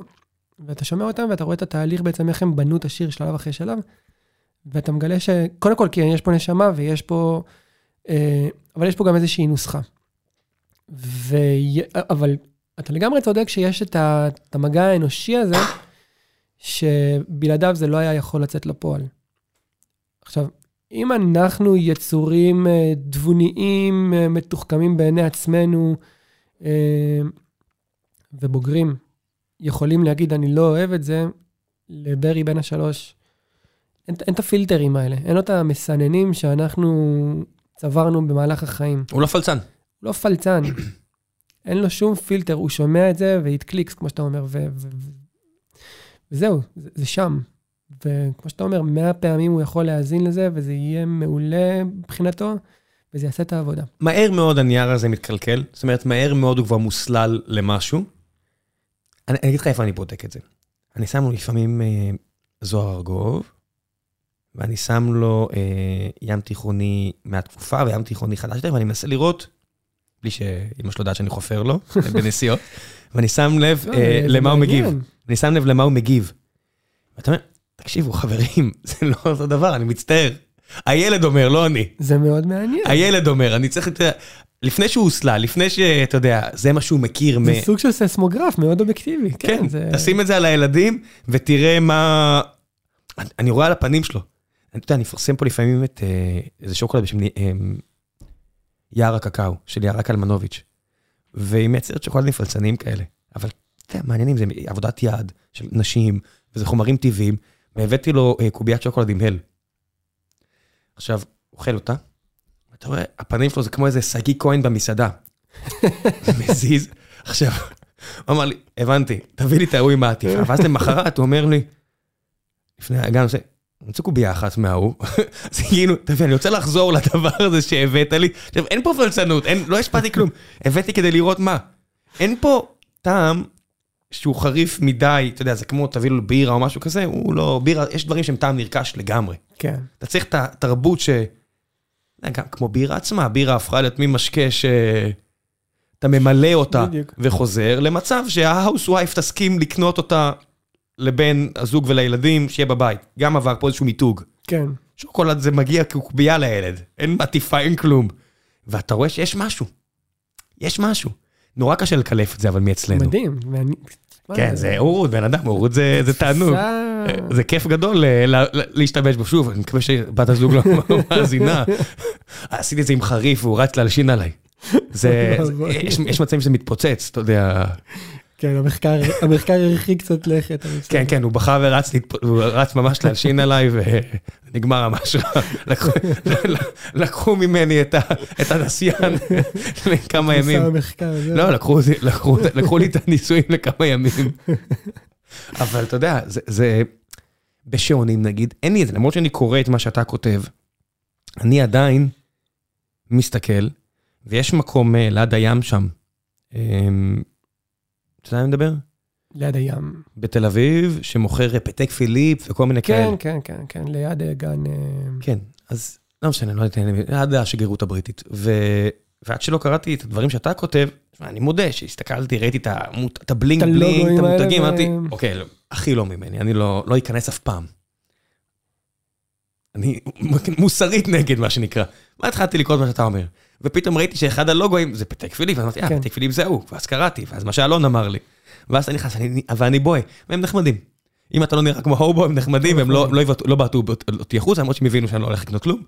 ואתה מסתכל, ואני מנסה להבין, למה זה יש שש ספרות וזה יש ארבע ספרות? אז קודם כל, שעון, שעון, שעון מכני או שעון אוטומטי, זה מפעל ביד, זו מכונה מטורפת ומרשימה ומהממת ומדהימה, שיש לך על פרק היד שלך והיא בגודל של 3-4 סנטימטרים. זאת אומרת, תחשוב על זה, זה פסיכי שיש לך מפעל שלם ביד, שלא פועל על ידי חשמל, פועל רק על ידי אנרגיה כזו או אחרת, והוא נמצא אצלך על פרק היד. וכשאתה יוצא מתוך נקודת ההנחה הזו, שיש לך מכונה מרהיבה, ששום דבר לא מפעיל אותה, חוץ מהאנרגיה בעצם, אז אתה יכול להבין למה יש שעונים מסוימים שעולים יותר מפרארי. כשלפרארי יש טכנולוגיות אחרות כמובן. Uh, למה יש, עכשיו, אם אנחנו ניקח את המושג הזה של שעון, אז יש בו כמה דברים. אחד, יש בו את החומרים, שתיים, יש בו את המחשבה מאחוריו, שזה המנגנון ו... המראה.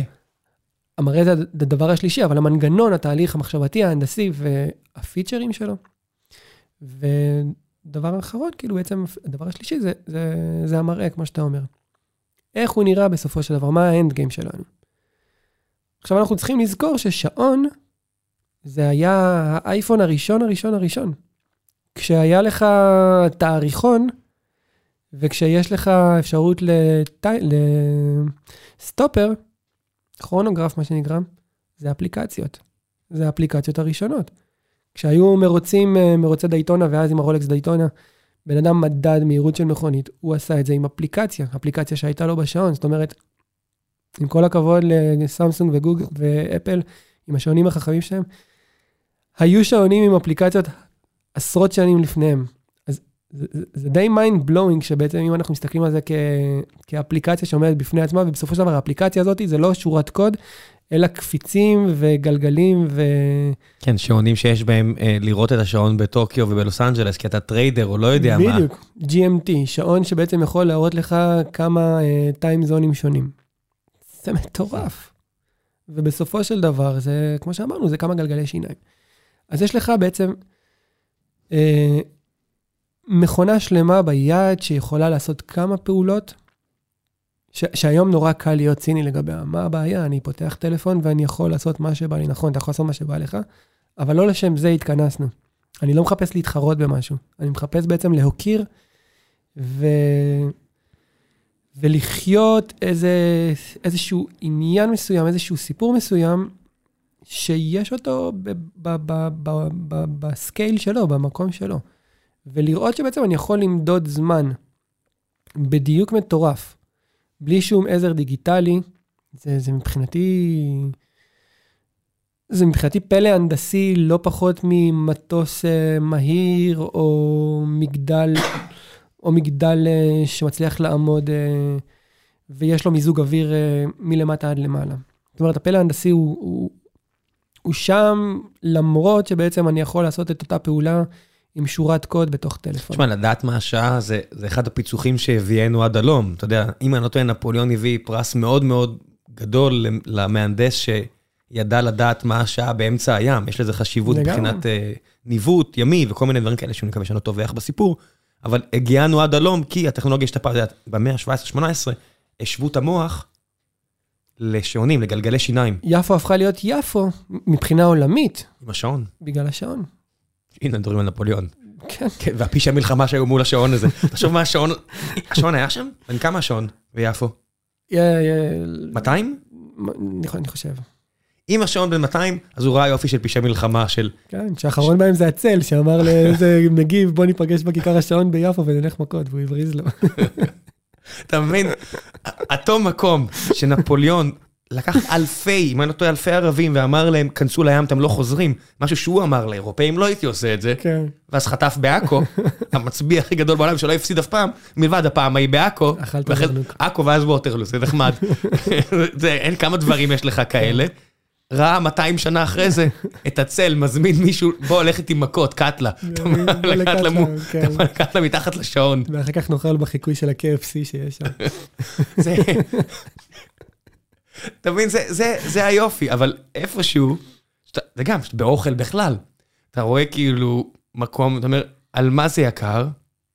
סתם בבלת, קשקוש, לעומת, אוקיי, יש פה משהו. הרבה פעמים אנשים שואלים אותי, אתה יכול להמליץ לי על שעון ב-200 דולר, ב-300 דולר? זה חלק, מההמלצ... זה חלק מהשאלות שמחכות לך הרי. ב... והתשובה היא כן, אפשר להתרגש משעון שעולה 50 דולר, ואפשר להתרגש משעון שעולה מיליון דולר. דרך אגב, סביר להניח שאני אתרגש משעון שעולה 50 דולר הרבה יותר ממה שאני אתרגש משעון שעולה מיליון דולר. אבל בסופו של דבר, אני חושב, דרך אגב, זו מחשבה שלי, זה לא... אני חושב שאתה נולד בתור איש שעונים. אתה לא, אתה לא הופך להיות איש שעונים. יכול להיות שלא התעניינת בשעונים כל החיים ופתאום it clicks ומשהו בך יוצא החוצה, אבל בעצם כל החיים היית איש שעונים ו... ורק היה איזשהו טריגר שפתח לך את זה. אתה יכול לחכות, יכול להיות, יש צ'אבי אלונסו על אמת, ויש... אה, כן, ויש נעימר ג'וניור. שלשניהם יהיה פטק פיליפ, נכון. אבל רק על אחד מהם זה נראה הגיוני. אבל היית- הייתי צריך, אה, אם הייתי בוחר לבן ולבן, זה היה בא בקטע יותר טוב, אבל כיוון שזה ברזילאי, אז זה יכול להיתפס אחרת, אבל אתה יודע, fucking, אתה יודע, כן. כן, עם צ'אבי אלונסו, בדרך אגב יש סרטון ביוטיוב של צ'אבי אלונסו מדבר על שעונים. ואתה... מה זה מדבר? אתה רואה את אה. הירוק, המצלמה זזה לאט, בדיוק. הבן אדם מניח אותו על היד, כאילו הוא שם כדור על הראש של לא יודע הכל מי. מאוד פינס, הכל מאוד אה, נקי ואלגנטי, ואתה מבין שהבן אדם באמת יושב, כרמלו אנטוני דרך אגב, המקועקע, האגרסיבי, הוא אחד מאספני השעונים הכי בולטים ב-NBA. אה, יש לו מגזין שעונים משלו. הבן אדם יושב עם גביע יין בקוטר של אה, 40 סנטימטר ומדבר על אה, מנגנונים. ויש לו קעקועים על כף היד. זאת גם אומרת, לך יש קעקועים על היד, נו. לא על כף היד. הבנתי, זה- כן, זה הגבול? זה הגבול, כף היד לא- והצוואר. אני לא רוצה... גם על לחיים, אתה יודע, יש... יש- אבל כן. בסופו של דבר כן. אני לא שופט בן אדם שעונד שעון יוקרה ולא יודע מה... מה, מה, מה הערך, המנגנון שלו, מה הסיפור, כמה שעות רזרבה יש לו. אני לא שופט. כל אחד יעשה מה שהוא רוצה. אבל אני רק אומר שאם בעצם בן אדם ינ- ינסה לצלול קצת יותר, יכול מאוד להיות שהוא יגלה עולם מרתק. תשמע, כשאתה לא מקבל בראוני פוינטס, אתה יודע, פעם ב- בעולם העסקים היו מסתכלים לך על הנעליים ועל השעון, כי חליפות, אתה יודע, מי... נורא קל למצוא חליפה טובה. אז היו מסתכלים לך על השעון. נכון. ואז היה דוחף אנשים שהם לא אנשי שעון, כמו שאתה אומר, לקנות שעון כדי to fit in. בדיוק. ואז זה ירד, ואז אין בעיה, אתה יכול ללכת או בכלל בלי שעון, או עם שעון דיגיטלי כמוני, כי אתה אוהב את הפונקציונליות וידה ידה ידה, והכל טוב. ברגע לקחת את הבראוני פוינטס, כל מה שנשאר זה האהבה והתשוקה לעניין, ואז מי שיש לו, זה כי זה חשוב לו. איפה זה לא ככה? חדר הלבשה של... שערן זהבי מעורב בו, ואז הוא, אתה יודע, עושה בך טרור אם אין לך שעון, ואז אתה תמצא את עצמך עם שעון כדי שערן זהבי לא, לכאורה, לפי, לפי פרסומים זרים, שהוא לא, לא, לא ישפיל אותך מול כולם. לא אז, הוא, אז בוא אני כן. אספר לך שני סיפורים. סיפור ראשון, חבר משותף שלי ושלך, ששנינו מכירים אותו, לא ננקוב כן. בשמו. עד היום, מדי פעם שולח לי תמונות פפראצי, מתוך פגישות שהוא נוכח בהן, של אה, זרוע כזו או אחרת, הוא אומר לי, דבר, מה אני רואה? מה אני רואה? למי שלא יודע, אלון יש קטע שהוא נותן פריים מטלוויזיה, פריים מקוטע, זה ברייטלינג, reference 1248, בי, אה, אתם יכולים לקנות אותו בעשרת אלפים דולר, אם יש לכם מזל, אם לא 100 אלף דולר. אז אני עונה לו. והרבה פעמים אני גם מוצא אם זה מזויף או לא. ואז אני גם אומר לו, איך אתה יודע אם זה מזויף או לא? הו, זה... ועד כמה אתה בטוח, ו... ב-90% מהפעמים אני בטוח. כי כשעשית אה, זיוף סיני זול, או אה, שעון כן. במיליון דולר בטוויטר, זה כמעט, זה כמו בדיקת אומיקרון, זה, זה אקראי לגמרי, זה 50-50. לגמרי. זה, זה ניסוי פסיכולוגי מעניין של איך, איך בעצם אנחנו מתרגמים להקשרים. מה, כן. אנחנו- מיליון דולר או 100 דולר, מה אתה רואה פה? מה, אנחנו, מה אנחנו חושבים שיכול להיות לקשרי, מה אנחנו רואים כלקשרי. זה גם קורה במכוניות, דרך אגב. פעם ראשונה שראיתי פז'ו RCZ, אני חושב זה נקרא, אוקיי. שהיא נראית כמו אוטו במיליון שקל, והיא אוטו ב-180, לא ש-180 זה מעט כסף, אבל, כן. אבל זה לא מיליון. בדיוק. אבל זה נראה ככה. סיפור שני, זה סיפור שאני שמעתי. מ- מחבר, שסיפר לי שאחד מאנשי העסקים הכי מוכרים בארץ, לא ננקוב בשמות כמובן, עונד שעון פתק פיליפ מזהב בעלות של כ-80 אלף דולר, והשעון הזה מזויף. ויום אחד החבר הזה ניגש אליו באיזשהו אירוע, וכזה לוחש לו, אומר לו, אני חושב שעבדו עליך, כדאי לך ללכת לבדוק אם השעון שלך מזויף. ואז אה, אותו איש עסקים עונה לו, השעון הזה מזויף, אבל בגלל שאני עונד אותו, אף אחד לא יחשוב שהוא מזויף. אז למה שאני אוציא 80 אלף דולר? אלא אם כן, אתה יודע, יש פה, זה בדיוק העניין. יש פה בהפוך על הפוך על הפוך. אף, בדיוק, אף אחד לא יחשוב שהוא... ש- שהוא, ש- שהוא יסתובב עם מזויף, אין דיאט, הוא מסתובב עם מזויף, אבל אבל לא זה הבראוני פוינט, אתה מבין? זה הבן אדם שהולך רק על הסמל סטטוס, הוא לא באמת אוהב שעונים, כי הוא קנה את המוצר הסיני, כן, והוא רק רוצה את ה brownie points. בדיוק. וה brownie points, או שהן קיימות או שהן לא קיימות. יש לך הרבה מאוד מקומות שזה אפילו יוריד. כן. עכשיו זה חוזר. נכון? עכשיו יש כאילו יש איזה חזרה. אבל היה מספיק זמן שבו אתה, יכול לראות מיליארדרים, כן? יצא לי לפגוש כמה כאלה, שבכוונה יבואו עם הג'ינס, סניקר, טישרט. לגמרי. מרק צוקרברג, אחד מהאנשים הכי עשירים בעולם, או כל מיני כאלה. אתה תראה את הקינוט של אה, גוגל ופייסבוק, שאתה יודע שהם מדברים, אתה, אתה יכול לטוס לוואלי או לא יודע מה, כולם עם טישרטים. טישרט וסניקרס, ג'ורדנס הרבה פעמים. אבל אתה, גם, גם הטישרט צריך להיות טישרט מסוים. בסדר, ברור, אז יש לך את כץ ויש לך כל מיני כאלה, אתה יודע, שהם מייצרים את זה בטכנולוגיה שלהם. לצערי, יש פער באמת, אני מצטער שאני מבאס, הטישרט שעולה 100 דולר היא באמת יותר נחמדה מהטישרט שעולה 20 דולר, מצטער. לגמרי, לגמרי, אה, היא יוצאת לגמרי. יותר טוב מהכביסה, עזבו, לא ניכנס לזה, פטי שלי לטישרטים, אבל, אבל, אה, אבל זה עדיין 100 דולר. זה בן אדם שיכול לעשות לעצמו הרבה יותר, והוא מתאים את עצמו לנורמות החברתיות. נכון. גם אם הוא רוצה משהו אחר, גם אם הוא רוצה לבוא בסוט של, אתה יודע, אמפייר בורדווק וכל מיני כאלה, להיראות אטלנטיק סיטי שנות ה-20 ולבוא הכי סטייל, הוא לא יכול. זה... כי אנחנו כבר לא שם. יש מקומות שכן, זה היופי, אם אתה מרגיש שאתה יכול to own it, התחתנו בניו יורק, ו... וקניתי חליפה של כזה pimp כזאת עם window pane, גדול, עם window pane, ענק. ואתה הולך בניו יורק, ו... וחבר'ה שחורים באים עושים לי fist bump, עושים, אחי סחטן. כאילו, ענק. שאתה- שאתה הולך ואתה אתה מודע לזה שאתה נראה, שאתה הולך, you pimped out, אני אנשים בעוונותיי מעריכים את זה. מאוד אוהב לשחק פוקר. ולפני כמה שנים אה, היינו בלאס וגאס, אה, אני ועוד שני חברים, ואמרנו לעצמנו שהדבר הראשון שאנחנו הולכים לעשות, נרשמנו לאיזשהו טורניר מאוד מאוד גדול, ואמרנו שהדבר הראשון שאנחנו הולכים לעשות, once, ברגע שהמטוס נוחת, זה לקפוץ לקניון, לקנות שלוש חליפות, חליפה לכל אחד, אבל מכף רגל ועד ראש, ואז ללכת בעצם אה, להירשם לטורניר. ועשינו את זה. והיינו השלושה האנשים היחידים עם חליפה שם. אבל זה לא הפריע לנו. ברור. נהנינו. היכולת, הנה גבריות אמיתית מבחינתי, אתה יודע, אבל לא רעילה. היכולת באמת ללכת עם מה שבא לך ומתאים למה שאתה רוצה, ואם מישהו, הרי, אתה יודע, הראשון שהלך עם קרוקס, ואתה יודע, אמר, fuck, זה נוח לי? אני, כן. אני לא מוכן, אוקיי? אני לא מוכן לעשות את זה, אבל מישהו עשה את זה, המניה קפצה באלף אחוז, כי אנשים נראים כמו שאבא שלי, שהיה עולה חדש בשנות ה-70, מתלבש, אנחנו תמיד אומרים, המשפחה, במ- במרתף, הנה, במרתף של אבא שלי יש שם אוצר. קרוקס, קרוקס עזוב, כתומות. עזוב קרוקס, כפכפים כאלה עם גרביים, שאתה אומר, אני לא יכול ללכת ככה, לא, אבל קניה ווסט הולך ככה משום מה. כן. אם אתה תלך עם מכסה שלושת רבעי קרוקס ומצלמת קנון עם אה, רצועה של קנון, אני לא, אני, הנה, הנה משהו, ותסתובב ככה בלונדה ותצלם את הילד שלך, לא, זה לא זה אני לא לא הולך לקרות. מסוגל, הנה, יש פה אופנות שאני לא מסוגל. אני לא מסוגל ללכת עם המכנסי ברך של, של ברי, אני לא מסוגל ללכת כאילו אני עובד בדואר או הולך לגן, לא, זה- אני לא מסוגל. אנחנו לא שם, כי אנחנו לגיטימי, אנחנו לא שם. אבל הם כן, כן. הם מבחינתם הגיוני, מאוד. מה זה, זה לא לרדת להביא את העיתון.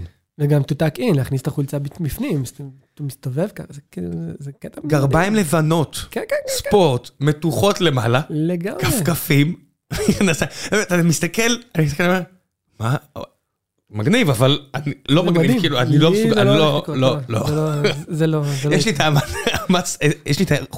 אני לא מוכן, זה לא הולך לקרות. ואני בסדר עם זה.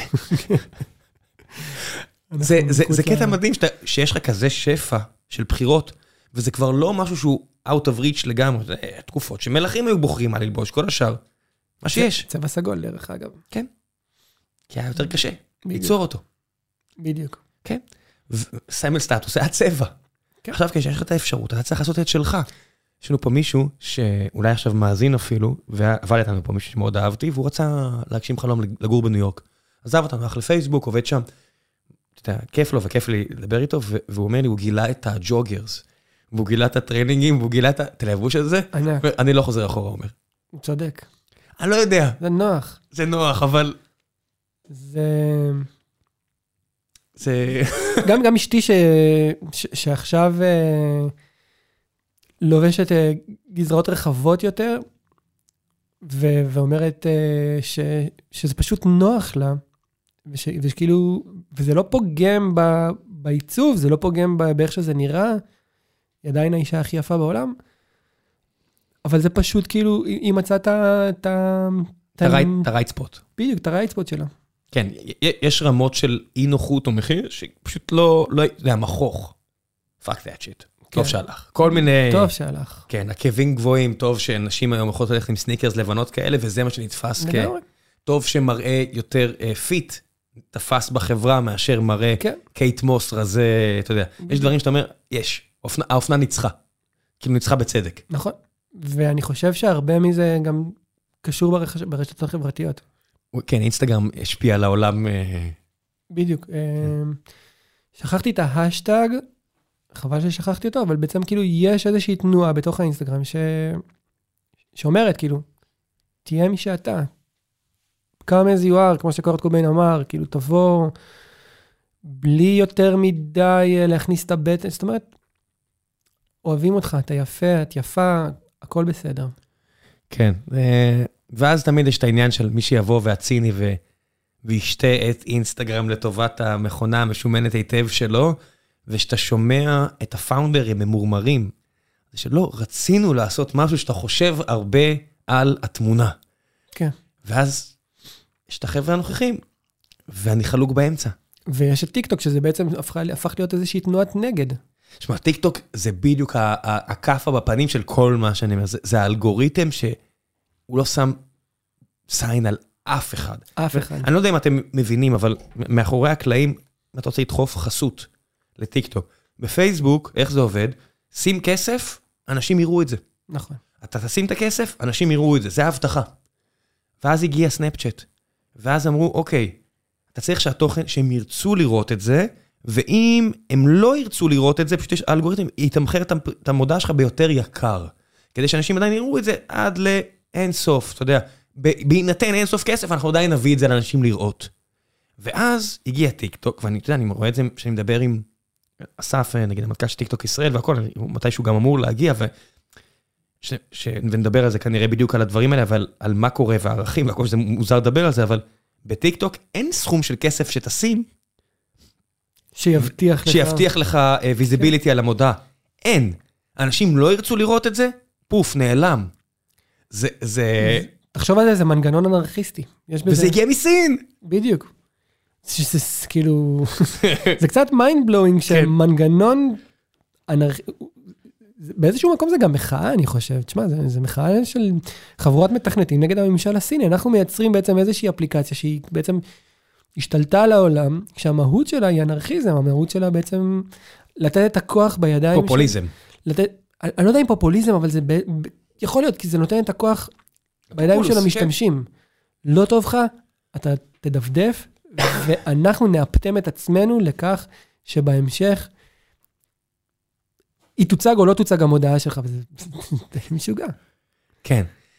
אין, אין מקום, אתה יודע, לייחודיות, אין מקום, אתה יודע, אתה לא תמצא עכשיו חשבון של... אה, רס, אולי כן, אבל אין, אין את המקום הזה, לא יגיעו אליו.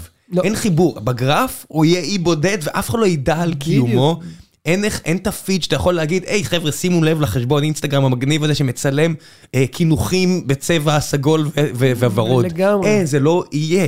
זה או שהפופולוס, זה, זה מצד אחד טראמפ, מצד שני זה דמוקרטיה, אני לא יודע אפילו לשים את האצבע על זה. זה תנועת נגד, ככה, ככה אני רואה. כן, זה- זה איפשהו בממשל הסיני עכשיו יש מישהו שאומר, יפה, הצלחנו, הם חושבים שזה מה שזה, עכשיו בלחיצת כפתור אנחנו נדחוף להם בדיוק מה שאנחנו רוצים, אבל תודה רבה שאתם מדבררים אין את. המסר. נגד.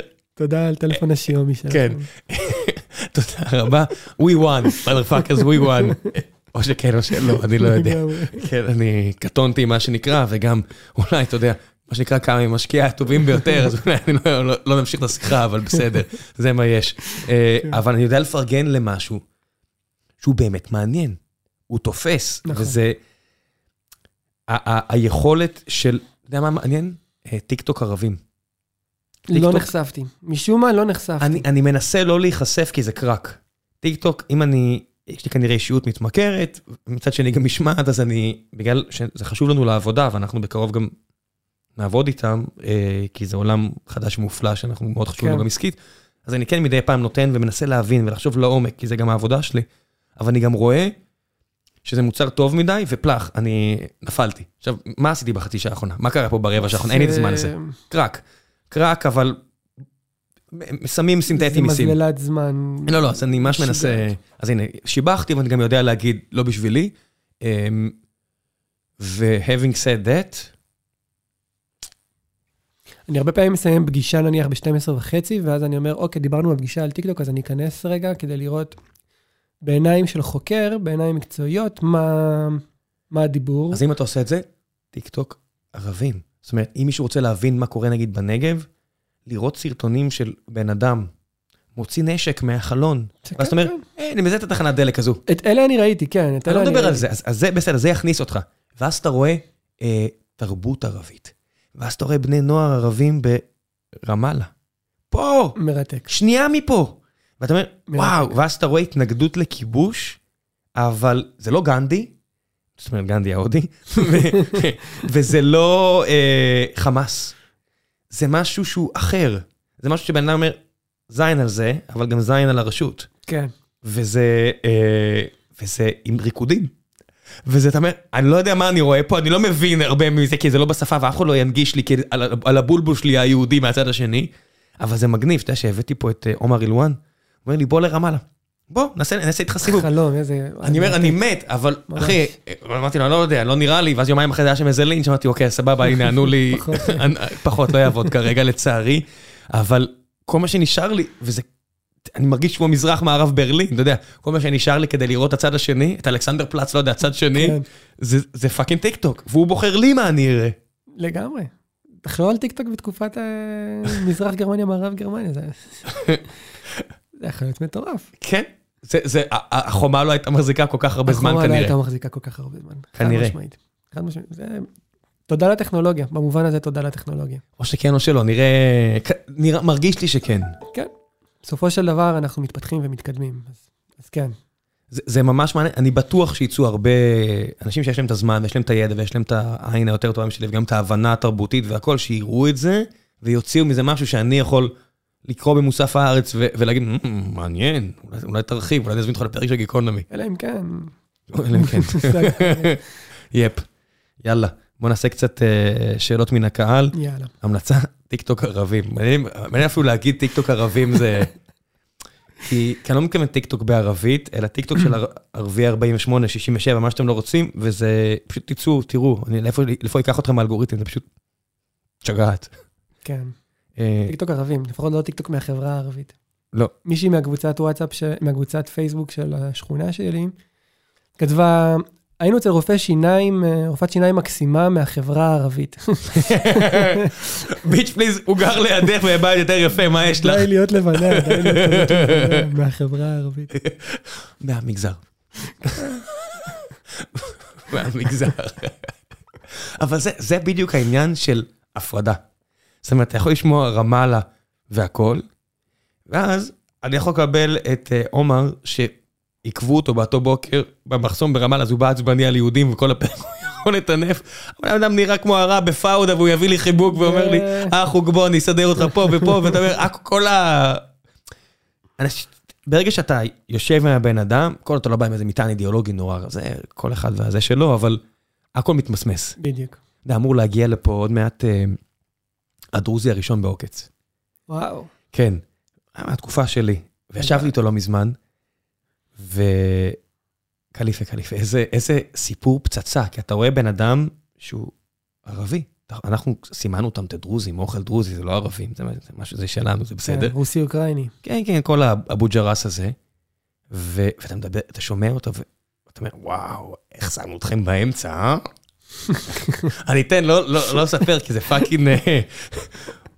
זה, זה וואחד סיפור, אבל פתאום אתה מבין... זה טוב, שם אתכם באמצע, כן. לא, אבל אתה מבין פתאום, אוכל דרוזי זה, מה? אה, זה בעצם סורי, ו... אה, הבנתי מה קרה פה, אוקיי.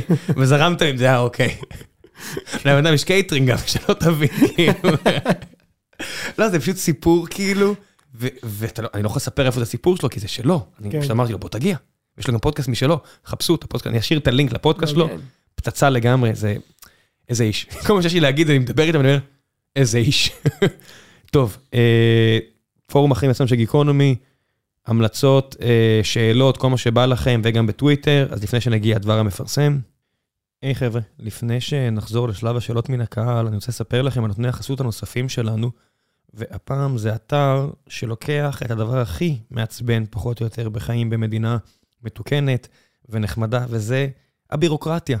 בירוקרטי קל, בירוקרטי קל, אה, ככה נקרא אתר, נקודה co.il, הכל בצורה דיגיטלית, בקלות, בלי להסתבך מול הרשויות.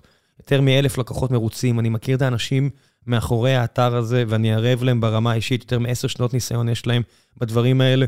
ומה זה הדברים האלו? השירותים שלהם כוללים אה, סיוע בהוצאת תג נכה. אם מישהו מכם היה צריך לעשות את זה, בטח יודע כמה החוויה הזו לא הכי נעימה. אני צריך לעזור להורים שלי עם הדבר הזה. ובאמת הייתי שמח אם מישהו אה, היה עוזר לי שם. אה, משיכת פיצויים, לא משהו שתמיד אה, ממליצים עליו, אפילו להפך, אבל אם דיברנו על פריבילגיה, לא פריבילגיה, לפעמים זה הדבר שצריך לעשות, וזה בטח עדיף על ללכת אה, למקומות אחרים כדי לקחת כסף.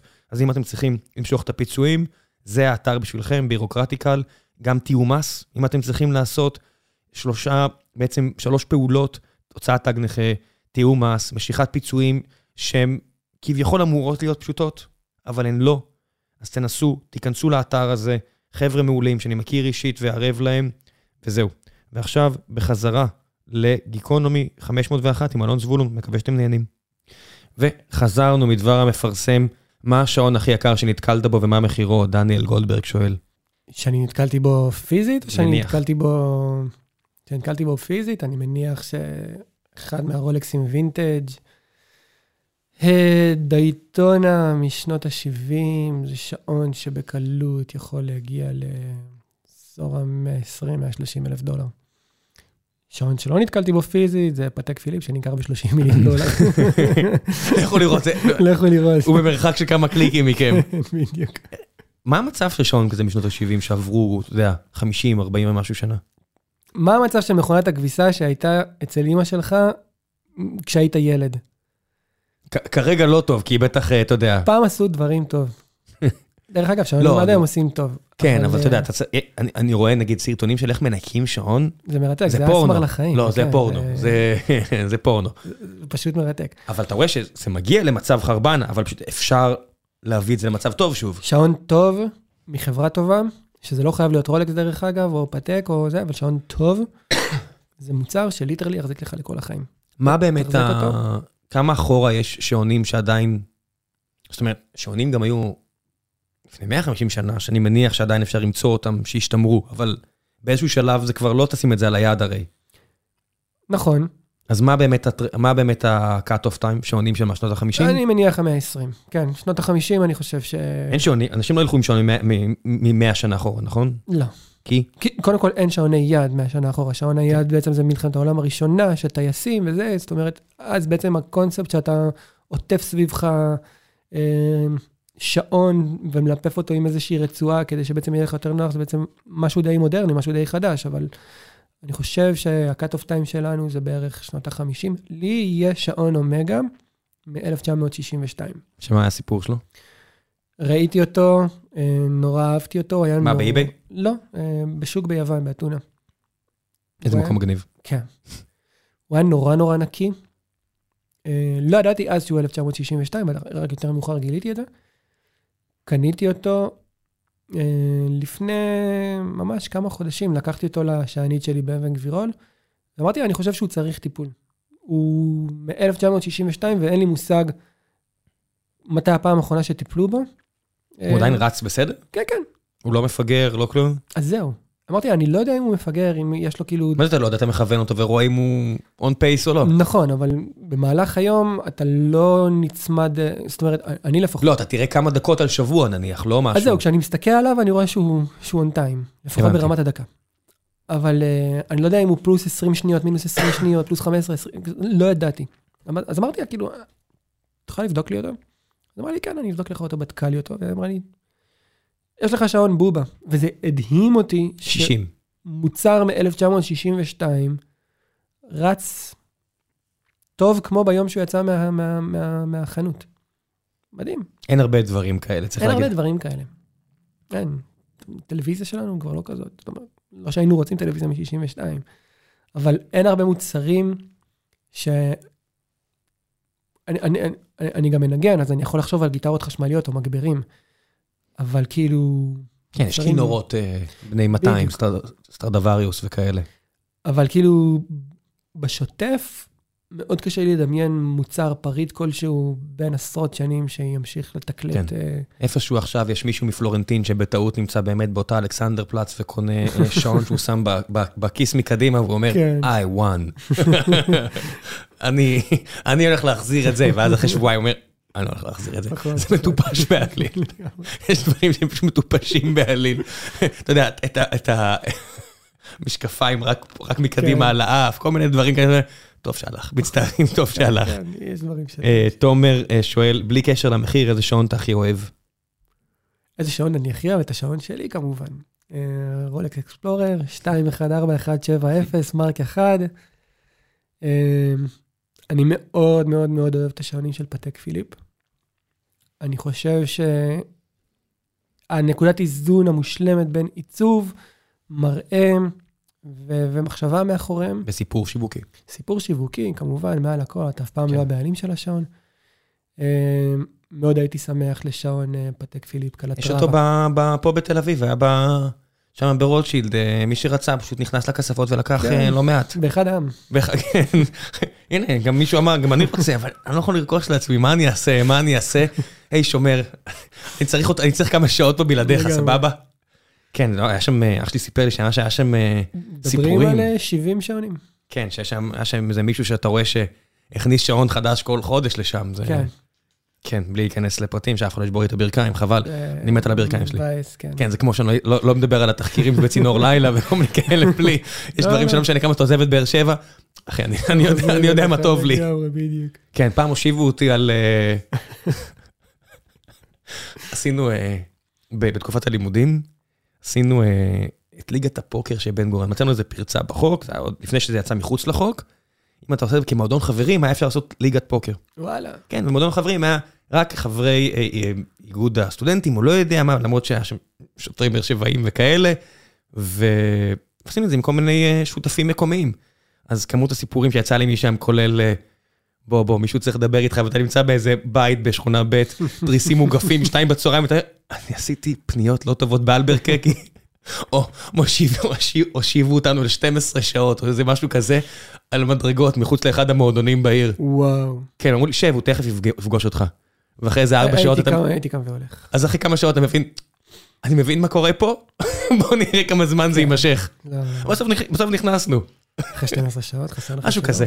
לא, לא, משהו כזה. היינו, סיפורים של שלושת, אתה יודע, כל הכבוד על המוטיבציה. אה, המוטיבציה הייתה ברורה. נחישות. המוטיבציה הייתה ללכת ישר גם מחר. כן, כל מיני סיפורים כאלה שאתה יודע, עשית משהו שלא עושים. באמת? באמת? תביא לי כסף. אני לא בטוח שיש לי. בוא נמשיך. לא משנה, לפעם אחרת. אה, מה דעתך על השעון של אפל? מה עושה מישהו שרוצה להתפנק בשעון יוקרה, ועם זאת ליהנות מכל הטוב של אפל? איתי גולדה, חבר הפוד, שואל, אה, ומישהו שאני לא יודע אם הוא שואל את זה בסרקסטיות או לא, אבל אני מת עליו, אז... אה, אני מאוד אוהב את השעונים של אפל. אני חושב ש... קודם כל, אין דבר רע בשעון חכם, כן?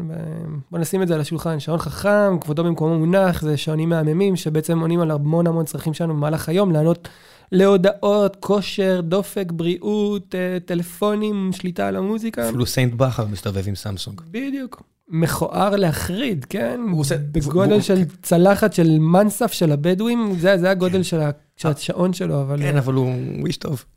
הוא איש טוב, אין מה הוא איש לעשות. גם טוב מה שהוא עושה, קוסמו. אין מה לעשות. תחזור, הביתה, ברק. תחזור הביתה. ומה מה לעשות אה, מי שרוצה ליהנות משני עולמות? אה, אז אני לא ממליץ אה, ליהנות שני שעונים במקביל. אני חושב שזה קצת מגוחך, אבל זו מחשבה שלי, כל אחד יעשה מה שהוא רוצה, כן? אם אני נשאלתי, אני לא הייתי עושה את זה. גם לי היה בזמנים שונים אפל וואץ', ויש לי שעונים אחרים, שעונים מכניים, ו... מה, יש לך קסיו מחשבון? יש לי קסיו מחשבון שעלה 19 דולר, ו... ואני פשוט מג'נגל ביניהם. זה הכל כאילו מה שאתה מרגיש באותו יום, זה, זה הכיף. אתה לא חייב שום דבר לאף אחד. תעשה מה שכיף לך. תום תום שואל, איך דווקא שעונים שנראים פשוטים לכאורה, כמו הפטק פיליפ אקוונוט, אקוונוט. אקוונוט ללא זהב, יהלומים ורצועות עור, הפכו למבוקשים כל כך, ומחירם בשוק בערך פי שלוש ממחירם הרשמי. מה זה לא לרצועות עור? מה זה הרצועה הזו אז? רצועת גומי. אקוונוט זה סיפור... באמת? כן. אקוונוט זה סיפור uh, מאוד מאוד מעניין. Uh, אנחנו חוזרים לסוף, uh, הולכים אחורה בזמן לסוף שנות ה-90, תחילת שנות ה-2000. גל הבום הראשון של uh, uh, בועת ההייטק, מתעשרים חדשים וצעירים, אנשים ש... בבוקר אחד התעוררו עם כמה מיליונים טובים בחשבונות הבנק שלהם, ואין להם מה לעשות עם הכסף. פתק פיליפ זיהתה איזושהי נישה, ואמרה, בואו נייצר להם שעון יוקרה. שהם ירגישו צעירים, אה, שהם ירגישו שהם עונדים שעון יוקרה, שהוא לא של אבא או סבא שלהם. זה לא הפתק שיש לאבא או סבא שלהם, אנחנו נכין, נייצר פתק משלהם. ואז נולד האקוונוט. אה, אני פשוט מסתכל על התמונה שלו עכשיו, מה שנדבר, זה זה יותר נחמד. כן. אה, הסיפור כאילו יותר נחמד שאתה מסתכל על זה. יש לא לו. לוח כזה, גלובוס כזה. כן, זה גם כמו צו, כמו שריון של צו, שזה בדיוק. כמו- כמו השעונים היותר אה, יוקרתיים שלהם. והם יצרו איזשהו שעון שהוא שייך לצד הספורטיבי של פתק. אקוונוט ו- ונוטילוס זה שני השעונים, שעוני הספורט נקרא להם של פתק, עד כמה שאפשר uh, לקרוא לשעון של פתק שעון ספורטיבי. אז הם יצרו את השעון הזה של... ידע הצלחה סבירה, כמה חתיכות נוצרו? אני, אני לא יודע מספרים של כמה חתיכות נוצרו, אבל ידע הצלחה זה סבירה. אלפים, עשרות אלפים. לא, כמה, כמה אלפים בשנה. הבנתי. כי נורא קשה לייצר את זה, או כי הם רוצים לשמור על ההיצע כי הנמוך? נורא קשה לייצר את זה. כל התהליך הוא ידני. וסליחה, עד לא מזמן, עד לא מזמן יכלת להיכנס לחנות ולקנות שעון אקוונוט, ולצאת, ולצאת מהחנות עם השעון ביד. זאת אומרת, ולשלם מחיר retail של 35 אלף דולר, אני חושב, מחיר התחלתי. 100 אלף שקל, מה? שזה מה גם? היה המחיר כן. התחלתי, שזה גם... או היה- זה או מזדה 2, מה שאתם מעדיפים. בדיוק, זה גם היה אחד מהנקודות ה selling point שלהם. זאת אומרת, אנחנו נייצר שעון שהוא כביכול לא מאוד מאוד יקר. כמובן במונחים של פטק. אה, אנקדוטה על השעון הזה, בסדרה גוסיפ גרל, סרינה, או סלינה, אני לא זוכר איך קוראים לדמות, מביאה ל boyfriend התיכוניסט שלה מתנה ליום הולדת אקוונוט במתנה בשווי 35 אלף דולר, הגיוני לגמרי. זה- זה- ו- וכל פעם אתה מסתכל על השעון, אתה יודע מה הוא מראה לך?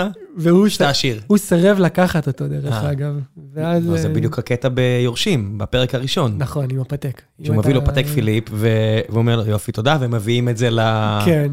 במקום מיליון אה, ל- דולר לעוזר. ל- לחבר'ה ההיספנים, נכון. ואז אתה אומר, "הא, מאז 2017 השעון הזה בטח כל כך זינק, שעכשיו הוא באמת שווה מיליון דולר.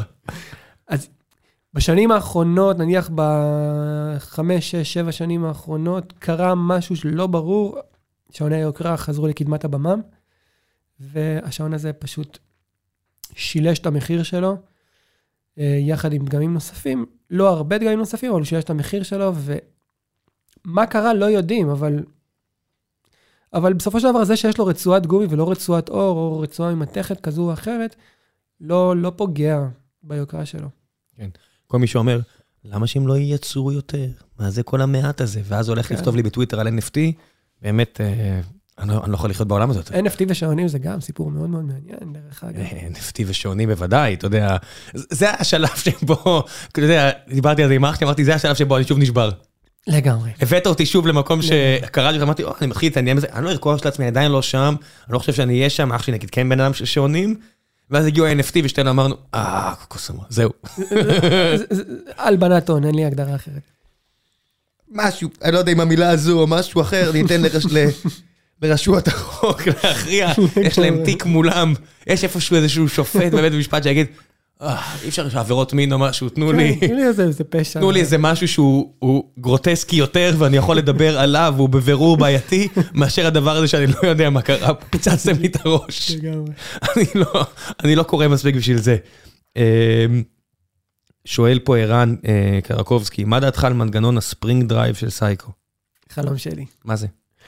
זה מנגנון, קודם כל סייקו היא חברה יפנית שיש לה...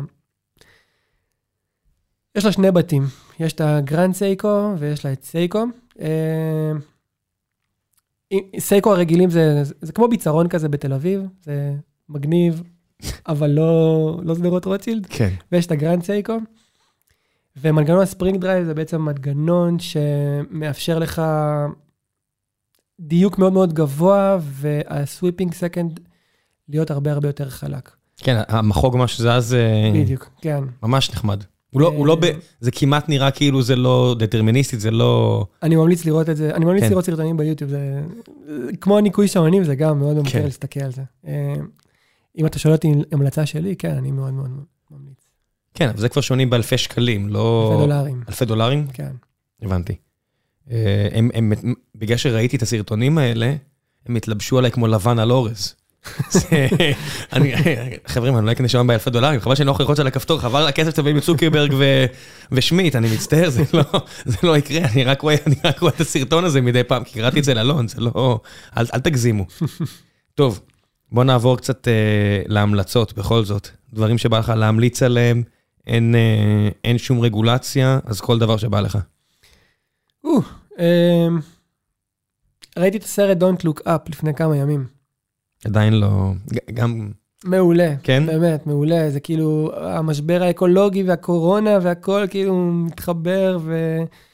ומריל סטריפ עושה דונלד טראמפ יותר טוב מדונלד טראמפ עצמו. היא טיפה יותר מוכשרת ממנו. כן, והבן שלה, ג'ונה היל, שדרך אגב, אם אנחנו מדברים על שעונים, עונד אה, ריצ'רד מיל מזויף.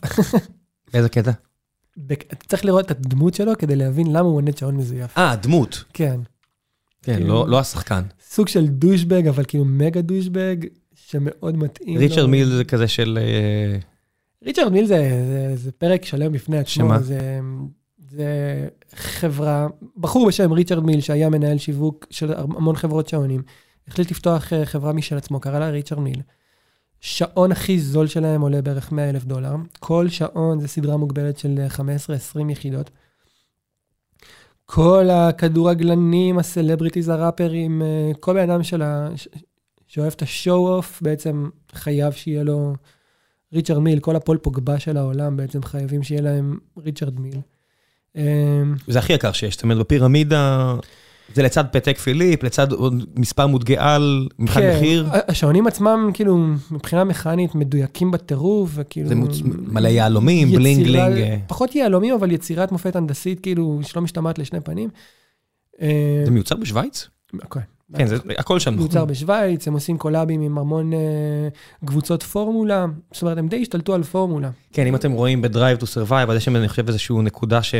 יש שם איזה ארבע קבוצות, אני חושב, שמקבלות... ד- כן, אבל אתה ממש רואה את האנשים שהם מחויבים בהתאם להסכם. חסות ללכת עם הריצ'רד מיל, ואז כשזה באירוע פרטי, הוא כבר יענוד את הפטק כן. פיליפ שלו, הוא לא יודע מה. אני רואה נניח את אה, לואיס המילטון, שהוא במרצדס, ומרצדס זה עם IWC, מסיים מרוץ, יש אישה, יש, כנראה אשת marketing של, אה, של הקבוצה, שבשנייה שהוא יוצא מהמכונית, מצמידה לו מסכת פנים, כובע מצחייה ושעון יד, והוא עונד את כולם.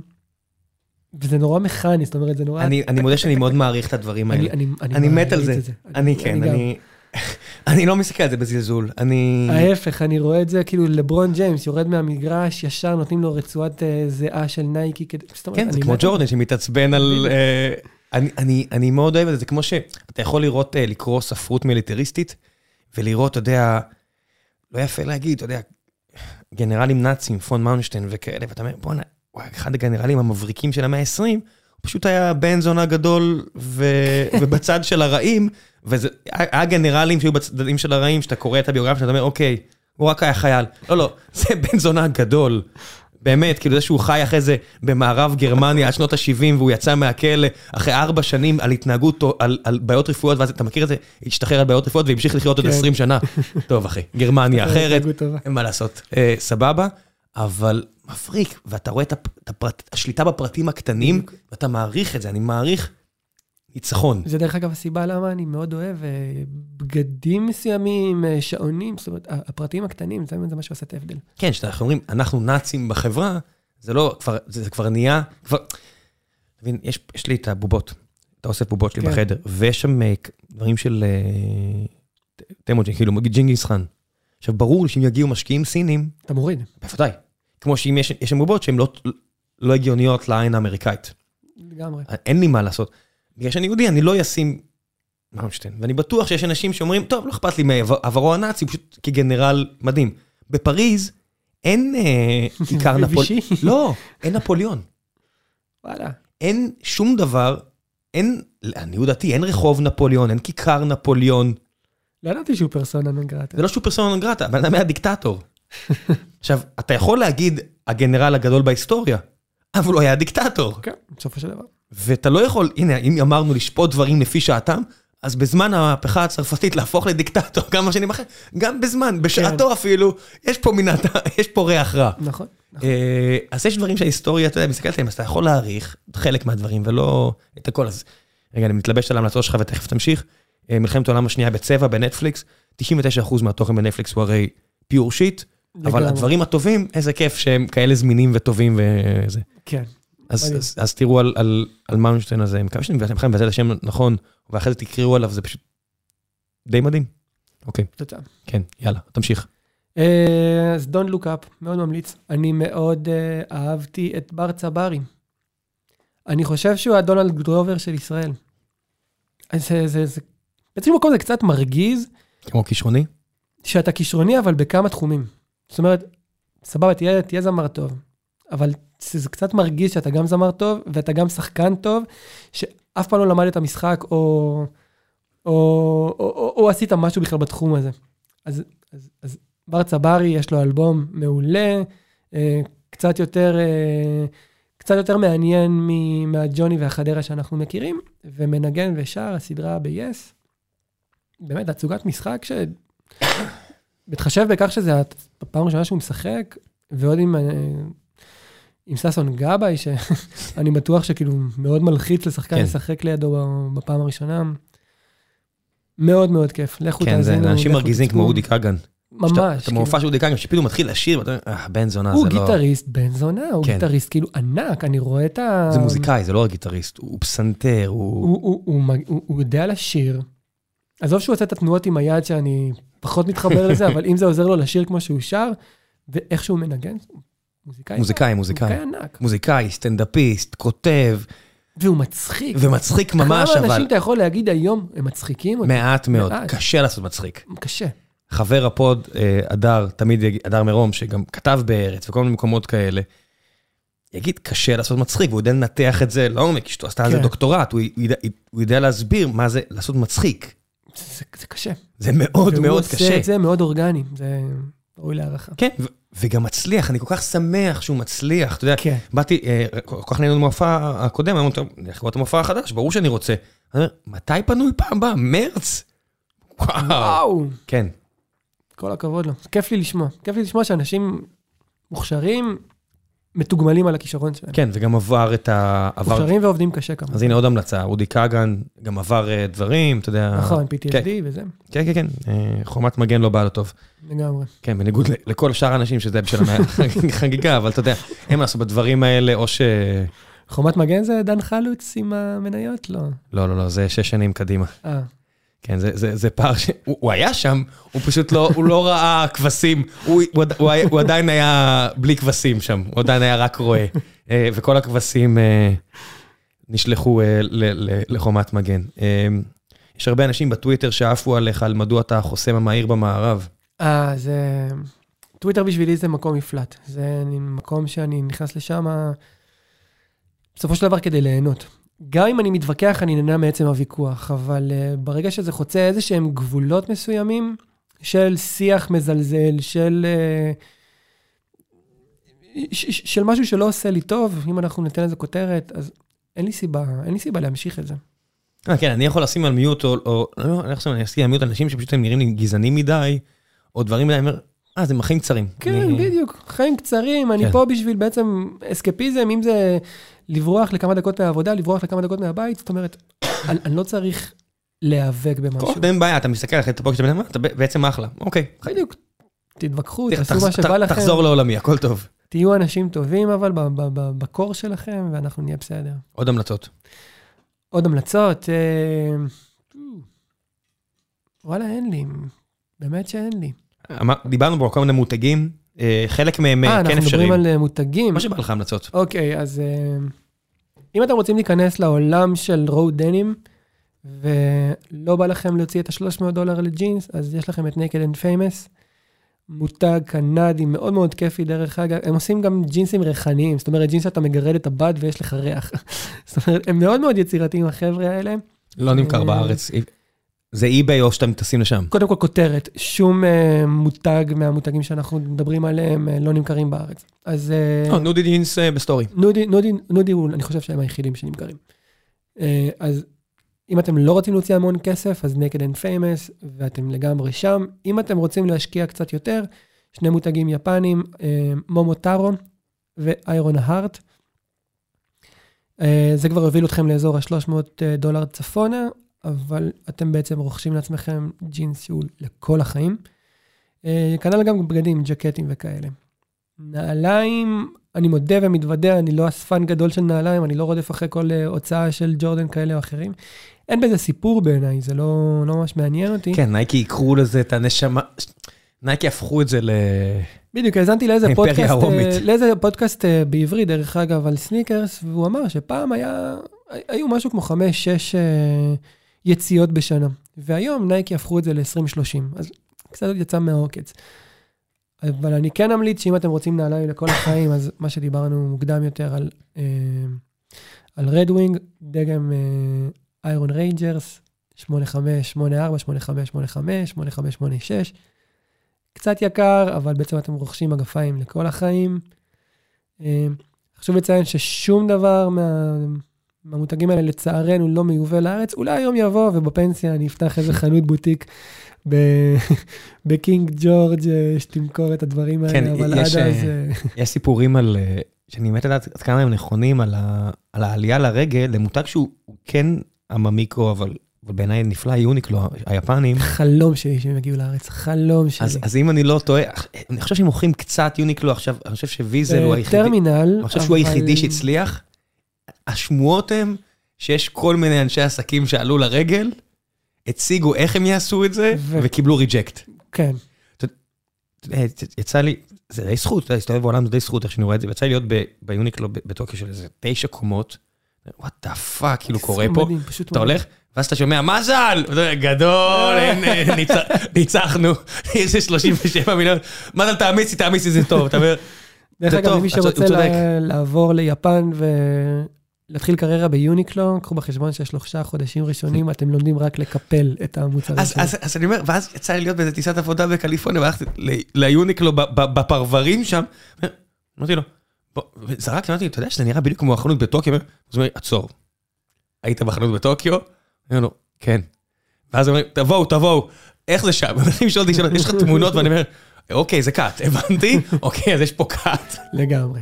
אז. פיתחתם קאט, אבל הנה דוגמה למותג שמכבד את הלקוחות שלו, לפחות ממה שאני מבין וצרחתי, מאוד. והוא מאוד מחירים הממיקרואים. כן, מאוד. מאוד. חולצה בעשרות שקלים, או לא יודע מה, וסופר סופר סופר איכותי, basic וטוב. ו basic וטוב, וגם מעוצב יפה, בגד יפה, בגד ש... ש... הם המציאו את המעיל המתקפל? זה באמת, כאילו שאומרים מעיל כן, יוניקלו, הם באמת אה, המציאו את זה ושדדו להם את זה? איך קוראים לזה? Ultra Light Down, משהו כזה? לא יודע, אבל אה, הטריק הזה שיש לך מעיל בגודל של כף יד. שיש לו, כן, קודם כל זה מג- מתקפל לגודל של ביצה בערך, כן. אה, ודבר שני, הוא מאוד מאוד אפקטיבי ברוחות וכשקר.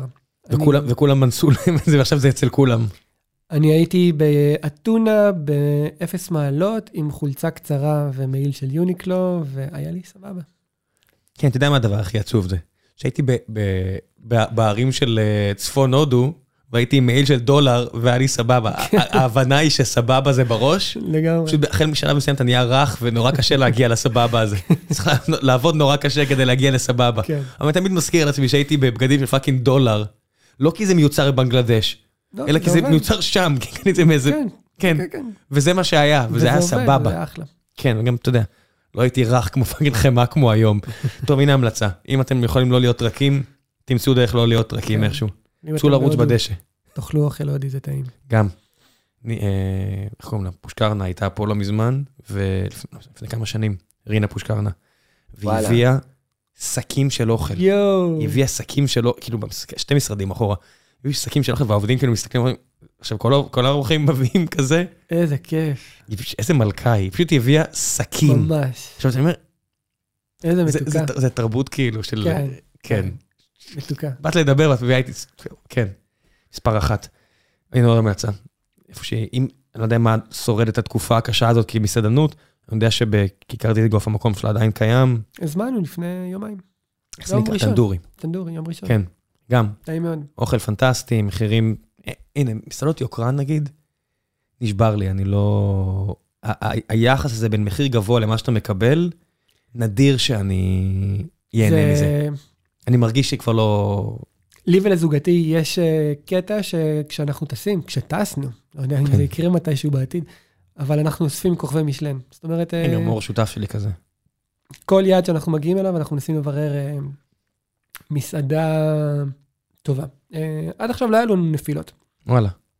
כן, לא היה לנו נפילות, אבל אני מאוד מאוד מבין את הקטע הזה של להגיע למסעדה ובעצם לקבל אה, קצף של אה, משהו ולשלם על הקצף הזה 200 דולר. זה, זה, זה, זה יכול לבאס אותך. אני בארץ, כמות המסעדות, זאת אומרת, אני כמעט ולא אלך למסעדות כאלה, כי אני יודע שאני אתבאס. גם אני. בארץ- עלות תועל. זאת אומרת, אתה לא מקבל, זה, השירות לא יהיה זה, זה לא יהיה, זה, זה לא, אתה לא מקבל את היוקרה של, יאלי סובול אמר פעם שהמוזיקה הישראלית, הסאונד של המוזיקה הישראלית מתחיל, מתחיל בתקע החשמלי של ה-220 וולט, שם זה מתחיל הסאונד. ומסעדות בארץ, כאילו, זה מתחיל מהחומרי גלם, זה מתחיל uh, מהאוויר, כן. החמצון של החומר גלם של... כן.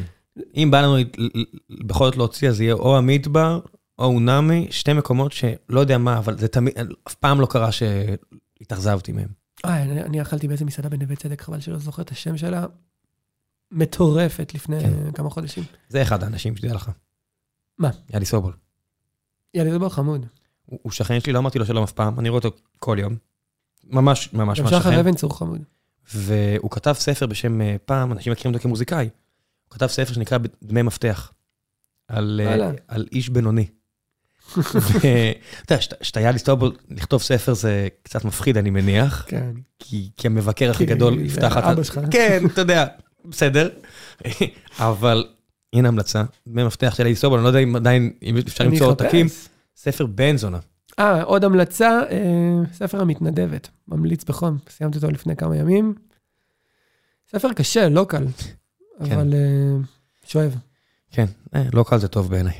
יאללה, תודה רבה, עד תודה. הפעם הבאה, ביי. ביי.